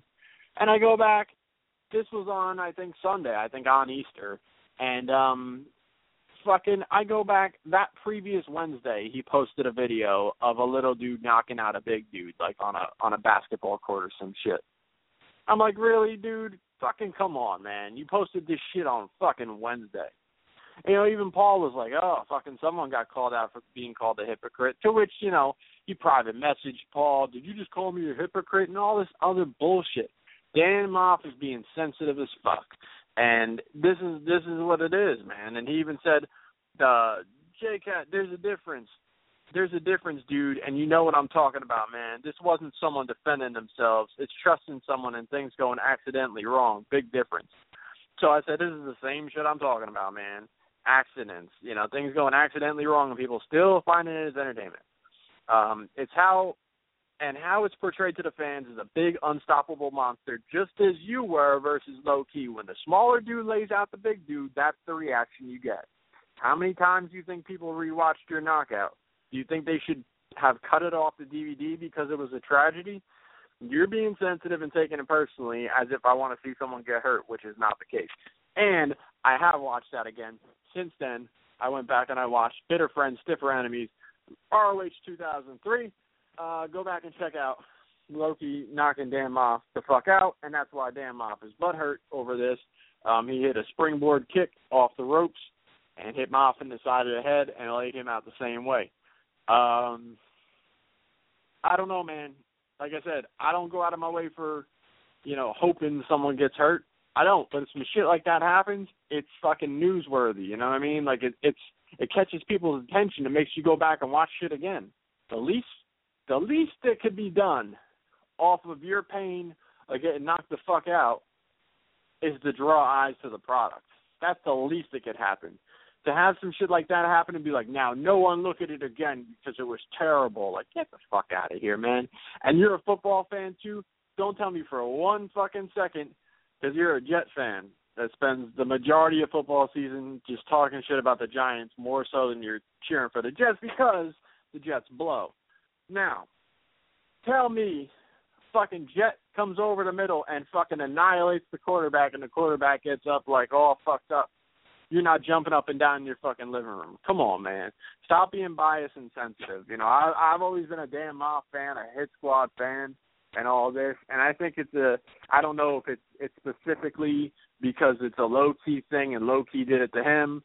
I don't know, you know, what kind of beefs and what kind of personal grudges have come about over the years with Dan Maff. Um, I also find it funny that he's got a problem with Joey Janela Joey was set to come on my show, and this is the first time in the history of me being friends with Dan Maff on Facebook that he's ever commented on anything I've posted at all. He's never liked a post. He's never commented on a post, anything. I announced I'm having Joey on on Wednesday. All of a sudden, he's like, "Oh, fuck you and this shit." You know what I mean? It could be complete coincidence, but I don't know. I just think it's fucking ridiculous. And as a professional, you know, for a professional wrestler, a member of the hit squad that made their fucking career off of being stiff and and fucking people up um to be that sensitive. I just think it's fucking crazy. It's blowing shit out of proportion. It's ridiculous. And then it's, you know, you can post a, a, little dude knocking out a big dude on your Facebook and go, well, you know, that's that's different. And he got into it with Paul and said some shit like, well, uh, you know that uh I'm completely against bullying, and the video that I posted was a smaller dude knocking out a bully. So you're completely against bullying, but you portray a bully as a wrestler. That makes perfect sense. Like I hate bullies so much that I pretend to be one and make money off of pretending to be what I hate so much. And that just doesn't fucking settle down. That that's so ridiculous. Anyway, um, there was the Nick Gage promo, the the first Nick Gage promo back. Um, I'm, you know, listen, man, I'm a huge, huge Nick Gage fan. I worry about the dude. I gotta be a hundred percent honest. I fucking worry about this dude. This dude spent five fucking years in prison, and he's coming out of prison directly back into a violent form of entertainment. I don't know, man. I don't know if you come out of prison after five years with your head on straight. I don't know, man. I hope I hope for that dude's sake that he does. But um, you know, Gage, I mean, he was the type of guy that if he didn't know a guy coming into CZW, he didn't know a guy who he was in the ring with, you know, he was a little stiffer with him. He he made sure people knew who the fuck he was and that he kind of made those guys earn their stars their stripes or stars and stripes for Christ's sake. Um, five years away, he doesn't fucking know anybody for the most part. You know, you might know some other guys that have been around, um, but even guys like Chris Dickinson. Chris Dickinson, who he is slated to fight twice. He is booked up against Chris Dickinson in um, Beyond Wrestling, which uh, I'll actually play the promo of this, and this will, uh, and I'll go back into uh, what I was saying about that.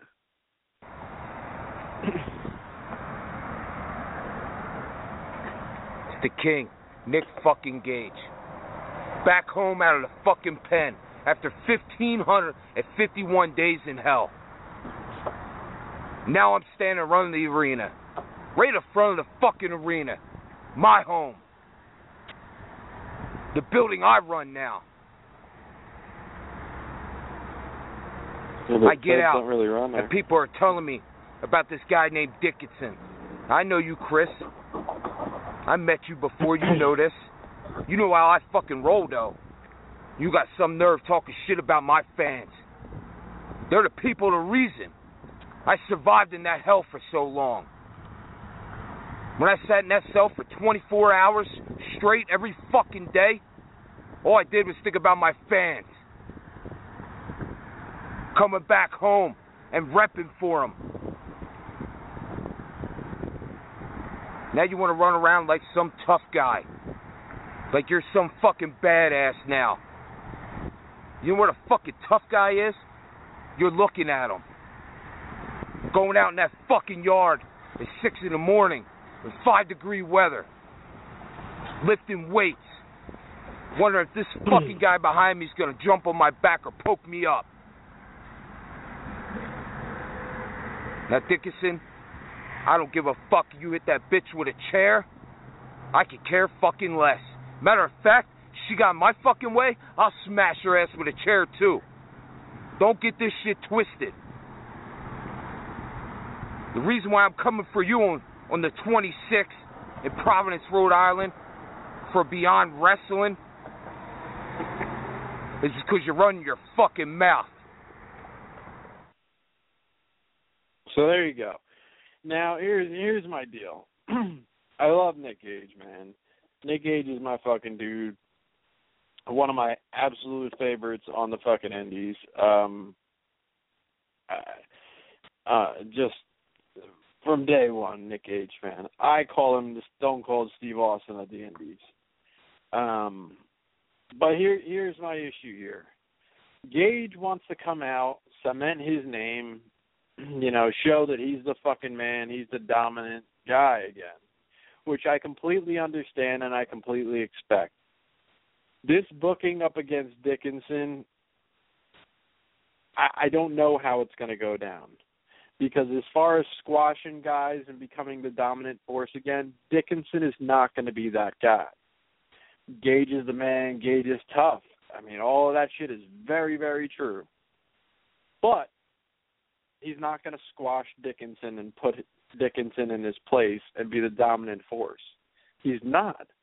Especially in the two companies he's booked, Beyond and JCW, both places that Chris Dickinson calls home. To come in there and just fucking squash and put Dickinson in his place is just something that's not going to happen. Dickinson just went toe to toe with Low Ki and held his fucking own. Low Ki won the match, but Dickinson held his fucking own and banged out with Low Ki. There is no way that Nick Gage is coming out of jail and squashing Chris Dickinson. It's just not going to happen. But again, I'm I'm very very happy to see uh, Gage back. Um, I expect him to come out at CZW. I mean, I I would be absolutely shocked and uh very disappointed too in uh CZW's ability to book if um Gage wasn't there.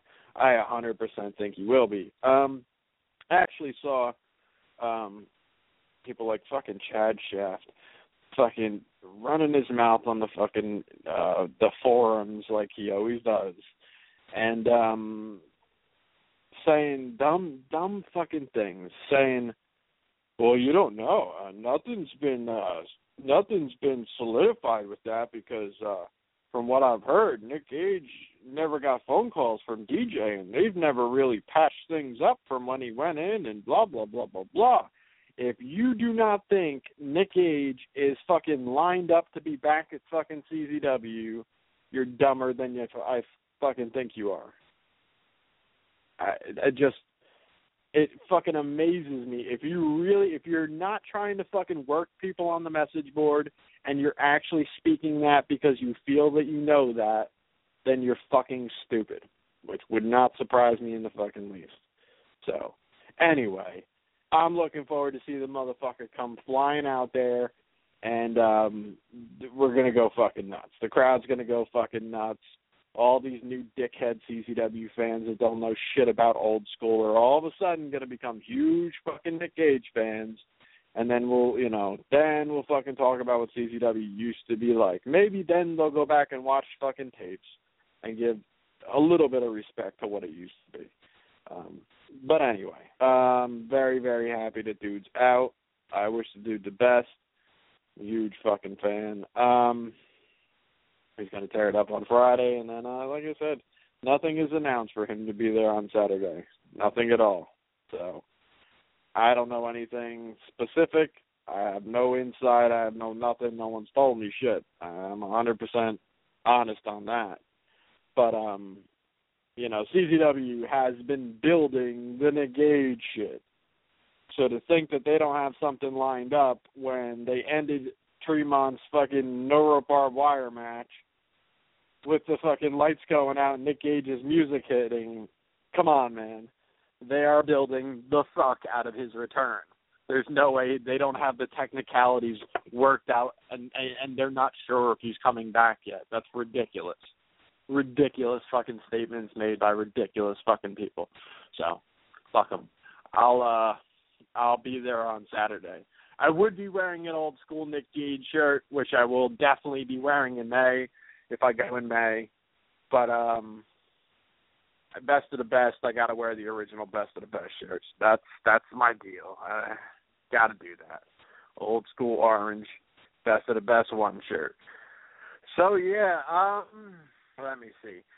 Cena wrestled Stardust on Raw. Just just a couple little uh notes on that that Raw. Really just two.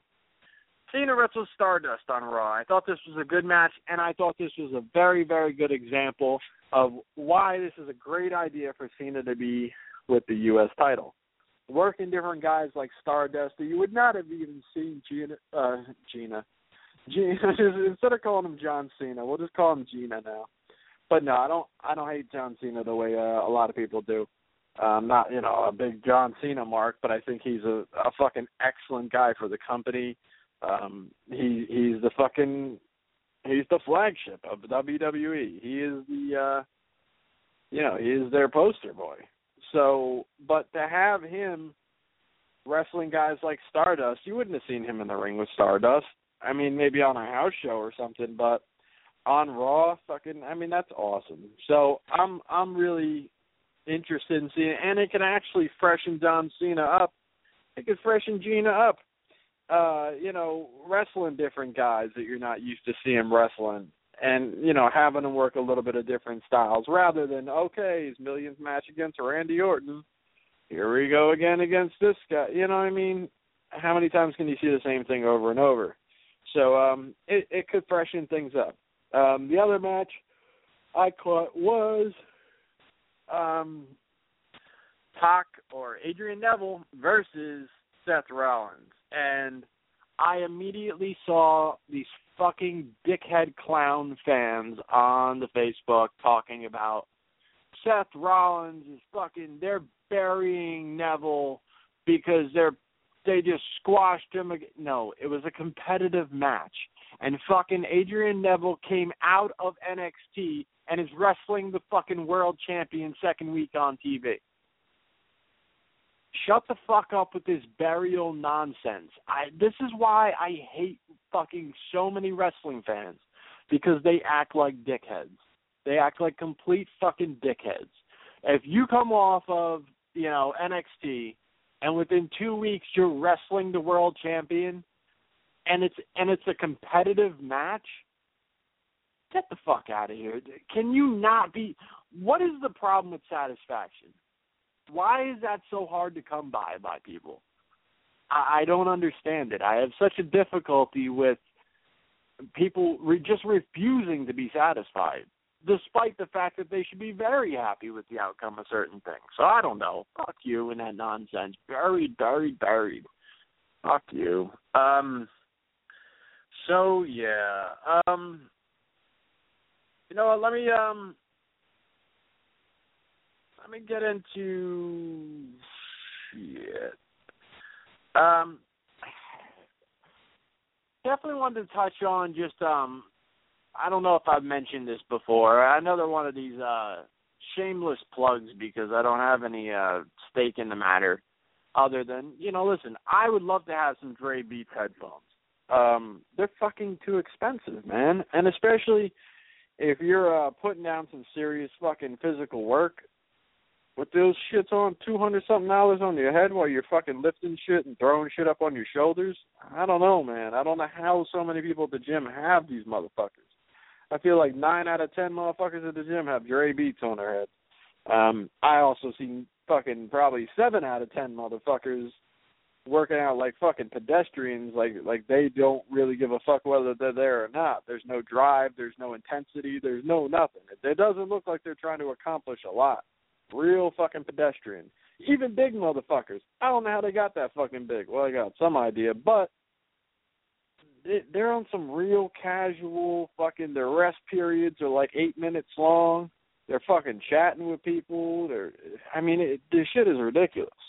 But anyway, Dre Beats have fucking.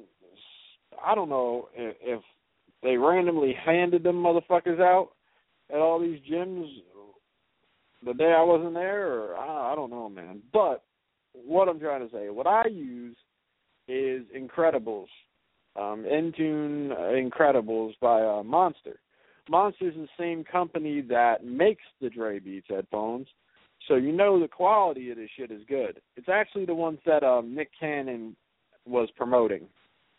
Um, they go for like a hundred something dollars, and my initial pair I bought for a hundred something dollars. I actually bought um the girl a pair, pink joints for um like a hundred something dollars. Hers were a little bit cheaper than mine just because I got mine like a year prior, so they come down a little bit in price. But what I actually realized, um, because I cracked mine, I um like the band and shit, so I had it like fucking electric taped and shit. And um they just didn't hold on my head as good. The speakers worked fucking great on them and everything, but um they just didn't hold on my head as good. So if you're doing a lot of fucking moving, man, they're jumping off. Um, so I, I didn't like that. So I needed a new pair, but I again I didn't want to spend a hundred something dollars again. So I decided to look on Amazon. When you look under the new and used area, um, go under that, you'll find used, but you'll find still in box like new or or whatever it says, and you'll find these joints that have no fucking wear and tear, no use. Motherfuckers ain't sweating all over them or anything like that. The shits are crispy as fuck, new in the box, and you'll find them for like fifty bucks or under. You know what I mean? So if you just go, be a little open about the color that you're getting because you know sometimes you'll be like, oh, I want the orange ones. Those motherfuckers might be eighty bucks but I ended up getting the black ones that were like fifty bucks and fucking banging ass fucking headphones. I mean, same same shit that I spent a hundred something dollars on. Um, same like I said, top fucking quality like the Dre Beats are. Um, made by the same fucking people, and uh, they're banging ass headphones, man. You get that great sound out of them, and um, yeah, like I said, you can go under that shit on Amazon, check it out, and then you'll see new and used, and it'll give you a price there, and go click around, man, and you'll find some shit pretty fucking cheap. I think I saw blue ones on there for like thirty something dollars. For some reason, I just can't wear blue shit. I, I don't know. I'm not. A, I'm not a blood or anything, but I just. I'm not a. I'm not a fan of blue. I don't know. I don't know what it is, but um. So I just couldn't fuck with them. So they were a little bit more less. I think they were like thirty, forty bucks, some shit like that. Banging fucking headphones, man. So if you, you don't have the money for that Dre Beats shit, and you want some banging ass fucking headphones. Go get those joints. Um, what else? Uh, all right. You know what? Um, let me take a break, and uh, I'll come back and I have a couple stories and um, a couple cat stories. Get into the best of the best thing, and uh, call it a day. Here's another uh, Scarface joint. Don't answer that.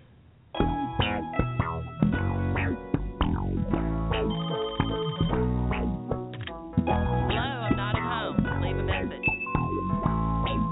Yeah, bitch, this is. Pick up the phone, bitch. I know you in there.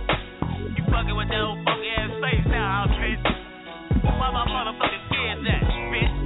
Funky bitch, fake ass bitch. Hey, today must be my lucky day. I turned the corner, hit the block, and seen that ass from a mile away. Now where she stay?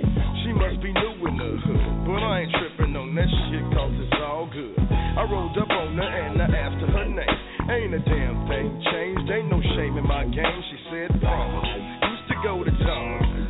I slowed my roll, cause she just might be one of my homies' baby's mamas. Now where your man? And she said, gave me the. I cracked a smile and thinking, come flirt. My homies' women ain't no same to me. Cause if they caught one of my hoes, they do the same to me. And furthermore, she was peeping my ride, convertible 64 with the right side. Super clean with the distant vote. Higher than the fuck spitting this to. Please excuse my attitude. Sorry if I'm being rude, but I've got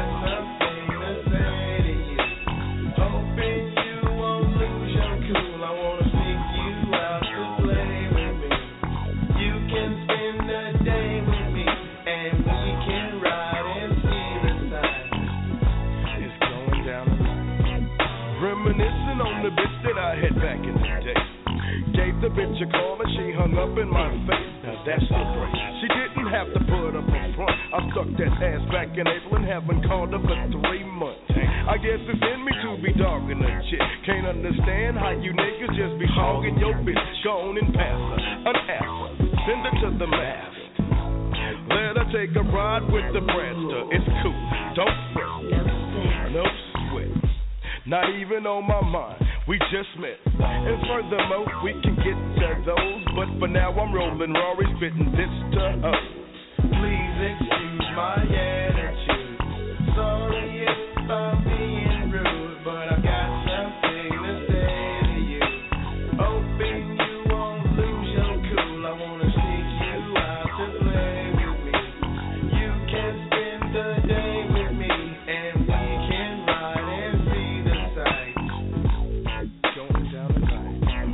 Now I'm cruising to the crib with this bitch that I scooped. Parked my Ferrari, now I'm back in the coupe. I knocked her boots. Your baby's mama put me to work. I dagged that ass from the back and knocked her shit in the dirt.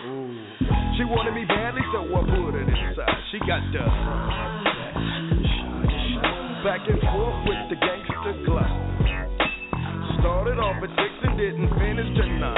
Hit the showers like I've been out playing ball for the Knicks. And she was cause she just had a drawers full of dicks. Now that's And plus she got you staying at home with the kids all alone while she's getting her fuck on.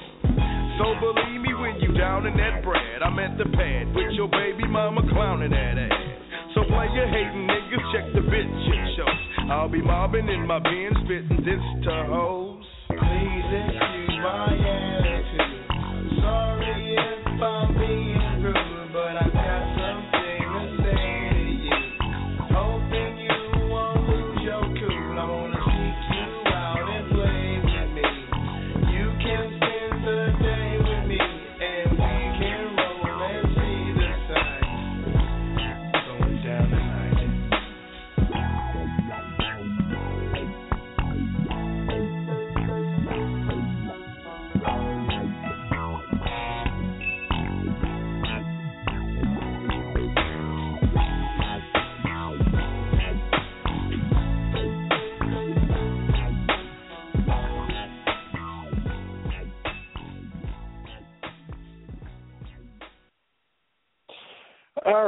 So yeah, I got a couple cat stories for you. I mean, uh, first and foremost, um, I the other day had to put to sleep um, a Persian cat, and um, you know it's rough because it was only about a month ago that I had to put to sleep another one of my cats who was 19, and um, you know uh, Juliet the Persian, she was 16. Um, story of her is, uh, you know, I work at a shelter um she came in uh, I guess it was uh 12 years ago? Uh 16 yeah 12 years ago. 13 years ago my bad. Um and she was 3 years old at the time. She was turned in by an old woman because she tried to maul a groomer. She tried to get her groomed uh she brought her to the groomer. Juliet fucked the groomer up uh she drove her right over to the shelter and turned her in uh, beautiful cat. She was a silver Persian. Only about six pounds. Tiny little thing. With all the fur, she looked a lot bigger, but um, she was a tiny little thing. But man, the fucking the aggression that would come out of this little cat was tremendous. Uh, she knew how to hurt you bad and quick. And when I first got her, I shed a lot of fucking blood because she did not want you handling her. She didn't want you touching her at all. Um, you know, in a lot of shelter situations, a cat like this would just be euthanized after seven days. Um, I have a habit of working with these type of cats and giving them every chance in the world and letting them work, you know, the anger and the issues that they're having and getting them out of it. And um Juliet was a special case because when I finally broke through to her and bonded with her after a couple weeks, um, she decided, well, I was the one and she only really liked me for the most part. Um if I was in the room, she'd trust anybody. I could bring anybody in there. The people who took care of her on my day off, I could bring their, them in there.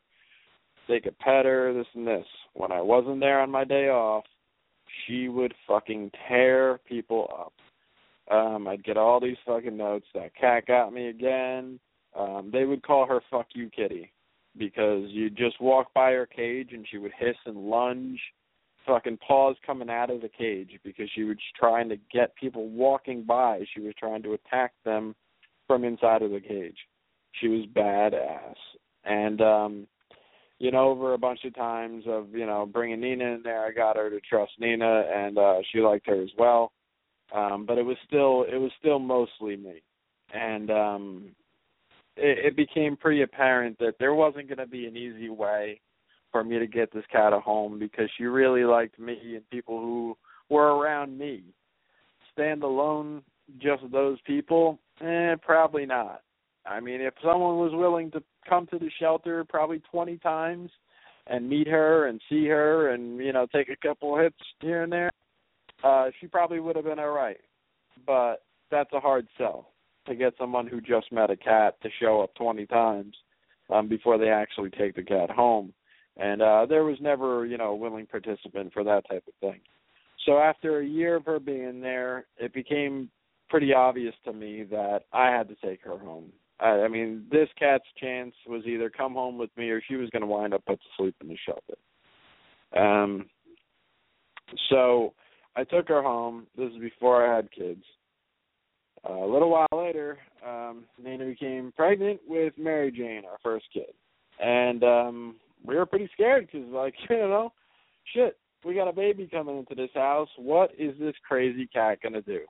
What I mean, what is she gonna do, man? She does not fuck around with new things at all. Like, she does not tolerate change in her life. This cat will let you know what the fuck is going on she was the type of cat that would lay on the pillow above your head, man. And if you moved a little too quick at night, she'd fucking nail you in the head. You know, she uh she was not about some bullshit going on. Uh and you know, she would be really mushy and friendly too, don't get me wrong, but I mean, try to trim her nails, she'd fuck you up, which I had to do, so that was that was a big battle with her. Try to groom her cuz Persians get really really at fur if um you don't groom them a lot of Persians are very good with being brushed and stuff, so it's no worries. But if you get one that's hard to brush, they get really cottony fur. So just cleaning themselves, they do more damage than good just cleaning themselves, and it knots up really easy. So it was hard to deal with her, um, and you know, trying to groom her and stuff. She would fuck you up. So what are we gonna do with with uh with the baby coming into the house, man? You know, we're never the type of people that are okay. We're gonna get rid of the cat because of the baby. So we just we knew we were gonna have to make it work, but what were we gonna do? This is gonna be a problem. As soon as we brought Mary Jane home in the bassinet, Juliet stood guard by that bassinet like it was her job to protect that shit with her life. She'd attack any other cat that came anywhere near that bassinet. She decided this is this is fucking important to her and she stood guard. Completely amazing. And as Mary Jane grew up, uh Juliet would let her comb her with her fake combs and brushes from her dolls and pretend to put makeup on the cat. This is the don't fuck with me cat. And she was still that way if you tried to trim her nails or groom her and do those different type of things. But Mary Jane just got a complete pass. She got a complete pass. And um you know, over the years she just became like that that way and um she you know just just gave Mary Jane a complete pass. And um you know, she was always a tiny thing and she was always hard to, you know, do different things too. So um last week she uh she stopped eating, uh came home, she wasn't eating. That night gave her wet food, she ate a little wet food. In the morning, she didn't eat anything. Um looking her over a little bit, found inside of her mouth she had a little mass, um, which, you know, could have been cancer or anything like that. Uh brought her into the vet. They decided that they didn't think it was that, but that she most likely had another large mass inside of her that was um constriction constricting the space where intestines were supposed to be. And um this this was what was going on with her and that um that she was also in kidney failure. Well, you know, we took her home, got her on fluids, uh antibiotics and stuff to try to knock out whatever while we waited for the blood work. Well, the blood work came back the next day, but by the next day she was dying. She was she was almost gone, you know, by the morning and midday. So we ended up having to have her euthanized, and um, you know, it was very sad because it really came out of nowhere, and um, you know, and that was that. And it was especially hard, like I said, because we just lost our other 19-year-old, you know, like a month ago.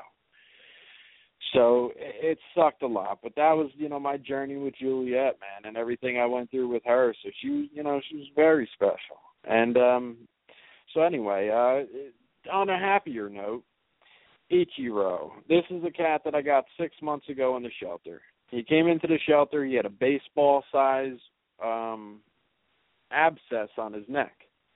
Uh, literally the size of a baseball. He was a six month old kitten. He had the size of a baseball filled with infection from his neck to his shoulder. So something apparently bit him and um he was pretty much a dying kitten. He was lethargic. He had this giant, giant thing. Uh the day he got there, they drained 20 cc's of pus out of his neck. And if you don't know what 20 cc's is, it's a fucking lot. That's a lot of liquid. Um so did that. Now the thing with um that type of thing, if if it's a bite wound of unknown origin, we don't know what bit him. We have no shot records, no you know, nothing saying that they were vaccinated against rabies or anything like that. We have to either euthanize the animal after seven days or quarantine the animal for six months to assure that it doesn't have rabies. So we opted with the six month um go with him, which is tough. You know, in a shelter, you know, we have to maintain space. We have to keep some kind of space. We run out of space, we have to put things to sleep. And um, you know, we do pretty good avoiding that, but it is, you know, a fact of uh life in an animal shelter. So you do everything you can to avoid it, but if you have a cat sitting there for 6 months that has no um no ability to be adopted, option for adoption is is not open for six months. It's completely closed off for that cat to go anywhere. It's a lock that that cat's going to be there for six months. That's a hard thing to get through alone in a shelter. So for six months he sat there. Um, a couple, uh, about a month and a half in, it took a long time to get rid of this infection. Every day I had to drain pus out of this this cat's neck. Man, it was gross. tons of shit coming out of this cat's neck every day, and him just laying there, letting me do this to him. I had to keep flushing it out, flushing it out, treating him with antibiotics. Eventually, you know, a couple months later, all of a sudden, bam, he fucking sprung to life. He just realized that holy shit, I'm a kitten. This dude was doing backflips in the fucking cage. Just, I mean, he, you know, he'd come out, he'd run all over, he'd leap up my leg, I'd pick him up, he'd bite me in the face, like, you know, playfully. Um, I mean, he'd jump up, he'd lay in the sink, like he was just full of fucking life. Well, I had people come in about a month ago, and they had adopted two other cats from me a couple of years back, and they still had them. They were looking for another cat. I said, "Look, man, he's not available yet, but you know, check him out." And I like, you know, come back for him. He's available on April sixth. And um sure enough, fucking April sixth comes, he gets retested, everything's good, everything's negative, he's all he's all ready to go, off quarantine. April seventh, he's in a fucking home lane on these people's couch, man. So absolute success story. Super happy for that dude because, like I said, he was as good as dead when he got here. If if he wasn't picked up and brought to us, would have been a couple more weeks and the infection would have killed him without question. So, you know, like I said, good story coming out of that. So so there's that. You know, hopefully they bore the shit out of anybody that doesn't give a fuck about that. But it is what it is, my life. So um so there's that. Um, let me see. Uh, CZW, best of the best. Um, this is best of the best, 14 at that. Now here's the lineup for best of the best. First round, you got the bad boy Joey Janela versus Chainsaw Joe Gacy versus CJP, who is uh, CJ Parker, who is also the name of Pam Anderson on Baywatch, who is also the guy that uh, Kevin Steen wrestled when he first came in, and Steen pretty much squashed. And um, uh, CJP, I guess, either broke his nose or busted his nose open, Steen's nose open on his debut. Um, so that's all I know about the guy. All right. Uh, he is filling the spot for Ruckus. Personally, I think it's ridiculous. Um, I mean, if anyone's filling in in that spot like that, you know that the guy's got to be a first round out. Like he's only there to lose in the first round. Uh, you know, you, you can't imagine it any other way. Um, so I can't imagine what a guy who just came out of NXT is getting paid. There's no way it's it's it's barely anything, which is pretty much what you should be paying a guy who's just going out first round. He's not a known name that's going to draw it's not like he's going to draw. It's not like it's you know back in the day, Juventud Guerrero would bring in a couple people and he would show up fucking second round and get a bye. Um, Ruckus would fill in for him, ironically enough. Um, but um, you know, because now Ruckus is being filled in for, you know. But anyway, um, I don't know. I, I just I think it's a silly idea. I don't think anyone knows him for it to bring you any uh any business, so to speak. And uh hey man, I I don't know what it costs, but you know, you get a guy like fucking Latin Dragon, man. That was a CZW fucking guy. A guy who would absolutely perform well in the best of the best. And uh, you know, you plan on whoever's in that spot going out first round anyway. Why not give a fucking guy a rub, put him in best of the best? and fucking you know, or you got an Alex Colon, a guy who who has won best of the best. If that's fucking difficult for you to throw him in the car with Chris and, put him in that match. It just doesn't make any fucking sense. But anyway, uh Joey Janela and Joe Gacy uh will tear it up. Um little bit of a problem that I have with this best of the best, and I hope I'm wrong, I really do. But they booked it way too choreographed and what I mean by that is obviously Tim Donst had the bad situation with the um I, I believe he had cancer and um he was out and got his surgery and all that and it's big, you know, um you know, obviously very emotionally draining and um, you know, wish all the best for Tim Donst and everyone's behind him and rightfully so. I mean the guy's fucking great and um, you know, it's a terrible thing to happen to such a young guy and really put his career on hold. Now, um, going forward from that, they they set up a whole promo situation where Joe Gacy is now going to have fucking Tim Donst in his corner. So that that pretty much tells me Joe Gacy's winning the tournament. Which I wouldn't have a problem with Joe Gacy winning the tournament, but why put Tim Donst in his corner? Because now it feels like he can't fucking lose, and it and it almost looks corny from the start. You know, to just try to go out of your way for no reason to turn best of the best into some kind of feel good story where we're clapping for Tim Donst at the end. I, I think that's fucking unnecessary. Suspend some fucking disbelief for Christ's sake. You know, I, I don't know. Like I said, I hope I'm wrong, and I don't have a problem with Gacy winning. But when they line it up that way, I, I just think it looks corny as fuck. I think Gacy would be a great guy to put over in this tournament. I just think it looks corny as fuck the way that they've already set it up. But uh, this is this is going to be a great first round match, though it really is. Uh, Tommy End versus Aaron Williams versus Caleb Konley. Going to be another fucking great match. Was looking to see Tommy End back in here a long time ago. They finally got him back. Aaron Williams was the guy who they used for, uh, um, I believe it was a Cleveland show or Ohio show, and um, you know he's supposed to be very very good. I haven't seen a ton of his work, but um, and Caleb Konley's a very talented worker. So to see the three of these guys in the three way, it's going to be another great match. Next match is Jonathan Gresham, Tracy Williams, and Trevor Lee. I don't know who Tracy Williams is, but I can tell you that Jonathan Gresham is one of the best wrestlers in the business right now, as far as I'm concerned. He is just fantastic technically, um, lightning fast. Um, he, he's he's just a great wrestler. Um, just as, about as smooth as you get. Uh, Trevor Lee is a guy. He's a high flyer, but his style is very, very unique. His movements are are really cool and different. Uh, I definitely like Trevor Lee. I want to see a lot more of that guy. I'd love to see him be a regular in CZW because he's just one of those guys that he stands out. He's not just a guy who does some flips here and there. His shit looks original. His shit looks way different than everybody else's. He stands out. Um, he's very innovative in in his style and his movements and mannerisms.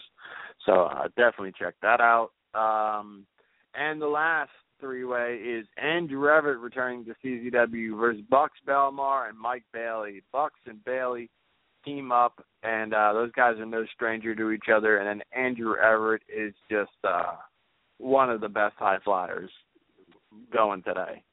Came off a really really bad injury, and um, you know it's good to see him, you know, back in action and killing it. Um, I think he wrestled for PWG. I haven't seen that stuff yet. I'm really behind on PWG. I got to catch up. Um, but this should be an awesome fucking match. Um, hopefully, Buxx Belmar doesn't drink half of the crowd spit before it or during it. Um, and then you have the CZW Tag Championship. On a side note, the um the best of the best lineup is, and I don't really like this fucking uh tournament breakdown, but um, it's three-way elimination matches. So you need two guys eliminated. I do like elimination matches, but um, you only have four people coming out of the first round. That I don't like. I like the original best of the best um, lineup where one guy would leave the three ways. You had singles matches after that, and um, and you know, and then break it down from there. I think the first the first one was just three ways in the first round, and the rest of it was singles. So I think you had like four rounds or something like that. Uh, and now they've they've more or less broke it down, you know, further. Um, yeah, I, I would I would rather see you know a little bit more competition. You know, they get these guys to the finals rather than just the uh, three matches. So, um, but you know, it is what it is. And you know, you can even do the the elimination. The one guy goes out, and then you could reshuffle them. It doesn't have to be the two guys in the match. But that's how we got. You know, uh Briscoe versus Briscoe was the Briscoes and Mondo first round, best of the best, and um they took Mondo out, and then had to fight each other, and you know, fucking great shit. Um, Jody plays Jonny Storm, same deal. Um, so yeah, anyway, um, I'm really looking forward to it. I mean, best of the best. I've only missed one live, and um, this this is gonna be fucking awesome. Talent is fucking stacked on there. It, it's gonna be great. Uh, and you have the tag team championship of Ohio is for killers of Dave and Jake Crist versus the Nation of Intoxication of Danny Havoc and Lucky Thirteen. Um, I had heard Dave or Jake Crist was retiring. He had posted on his Facebook that he was retiring. Um, he had neck injuries that I believe it's a neck. Uh, neck injuries that is is uh, keeping him from continuing wrestling. So I don't know if this is going to be uh, Jake's last match in CZW. I don't know if the match is going to happen. I, I don't know what's going on here.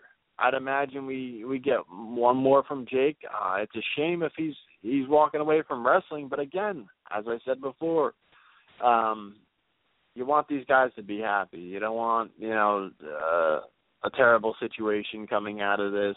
You don't want these guys going into the future, you know, bitter about the business or permanently disabled or anything like that. This guy's got a family, so um if that's what he needs to do, then that's what he needs to do. It's a shame because, man, the Chris are so talented as a tag team and as singles, and you know, uh it's a shame. But like I said, you got to do what you got to do, and uh real life comes first. And for the most part, wrestling is not real life. Um Obviously, there's you know uh, a passion and a dedication and um everything that goes with being a true professional wrestler and taking it as far as you can take it and everything like that. But like I said, there should be a plan B. If there's not a plan B, um, the sky better be the limit and uh and a matter of when, not if. You know what I mean? Because it's uh there's a ceiling on this shit. There really is. And if you can't reach that ceiling then uh there's gotta be something else in the room for you to be fucking with. Um, you know, like I said, a plan B. Um so um, then there's a deathmatch trial series of Devon Moore versus the wrench Colin, Conor Claxton in a scaffold match, and man, Claxton fucking killed it against Lucky last month. So I'm really, really looking forward to um, you know seeing what goes down here. Um, that's all they have listed. Um, plus you know second round singles matchups, one on one, best of the best final. Like I said, three rounds. Um, you know, is what it is. It's going to be a fantastic show. It really is. Um, looking forward to it. So, um, shit, man. I think that's all I got. Double check my thing here. Uh, yeah, I think that's all I got. Um, check me out next week, man. Um, let me just run down a, a couple podcasts I listened to. Um, I had uh told uh, my buddy about Bill Burr's podcast, but I think he, he was thinking I was just talking about uh Bill Burr's stand up as a whole. Bill Burr's The Monday Morning Podcast um, is a very, very good podcast. Um, I, I highly recommend you listen to that. Very funny. Um, it's just uh, classic he does kind of what I do, only he's talented. And um, you know, he just bullshits about things and he's a hilarious comic. So when it comes down to him uh giving his perspective on just everyday life stuff, he's very, very funny and entertaining. Um and uh Adam Carolla show is is a very good um kind of like a Howard Stern kind of format where you get uh Bald Brian does the sound drops. He does a great job at that. Gina Grad's their new news girl, and uh he just more or less bullshits. They have a lot of guests on, a lot of uh great comedic bits, and uh you know very very funny show. Also, uh Artie the Artie Lange show is a subscription based podcast and uh so you actually have to pay for it but i think it, you know it comes out to like like 80 bucks for the entire year or something like that so you know monthly it's it's it's not much you know it's it's 7 bucks or some shit so uh, you know if, if you do get a chance you got a couple bucks you want to put in like that i think he does uh he does four shows a week it, it's good shit. And it's it's Artie Lange at his best. His his uncensored comedy. Uh, he says a lot of crazy shit, and uh, for reasons like that, he can't get sponsors, so he has to charge for it because where a lot of other guys are getting sponsors, uh, no one wants to sponsor Artie and his absolute raw comedy. So uh, if you're a fan of Artie Lange, you'll love this fucking show. Um, and I think that's all I'm going to put out there, at least for this week. And uh, you know, like I said, I hit everybody up with uh, you know random things as far as uh what I'm enjoying out there. I always will. Hopefully one day someone gives me a couple bucks for promoting them, but you know, until then I'm just gonna tell you guys what uh what I'm enjoying out there. So uh yeah, I think that's it guys. Uh I'll definitely have best of the best to review next week. I'll only be a couple days away from my motherfucking Spartan Beast race the next time I talk to you guys. So uh I'm very, very excited. We'll see uh if I'm gonna get a guest or anything for next week keep you up to date on that. And um yeah, so uh thanks for listening. Uh check me out next week. Peace.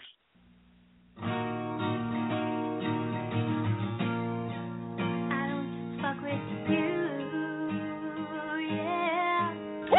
On this cold cuss today.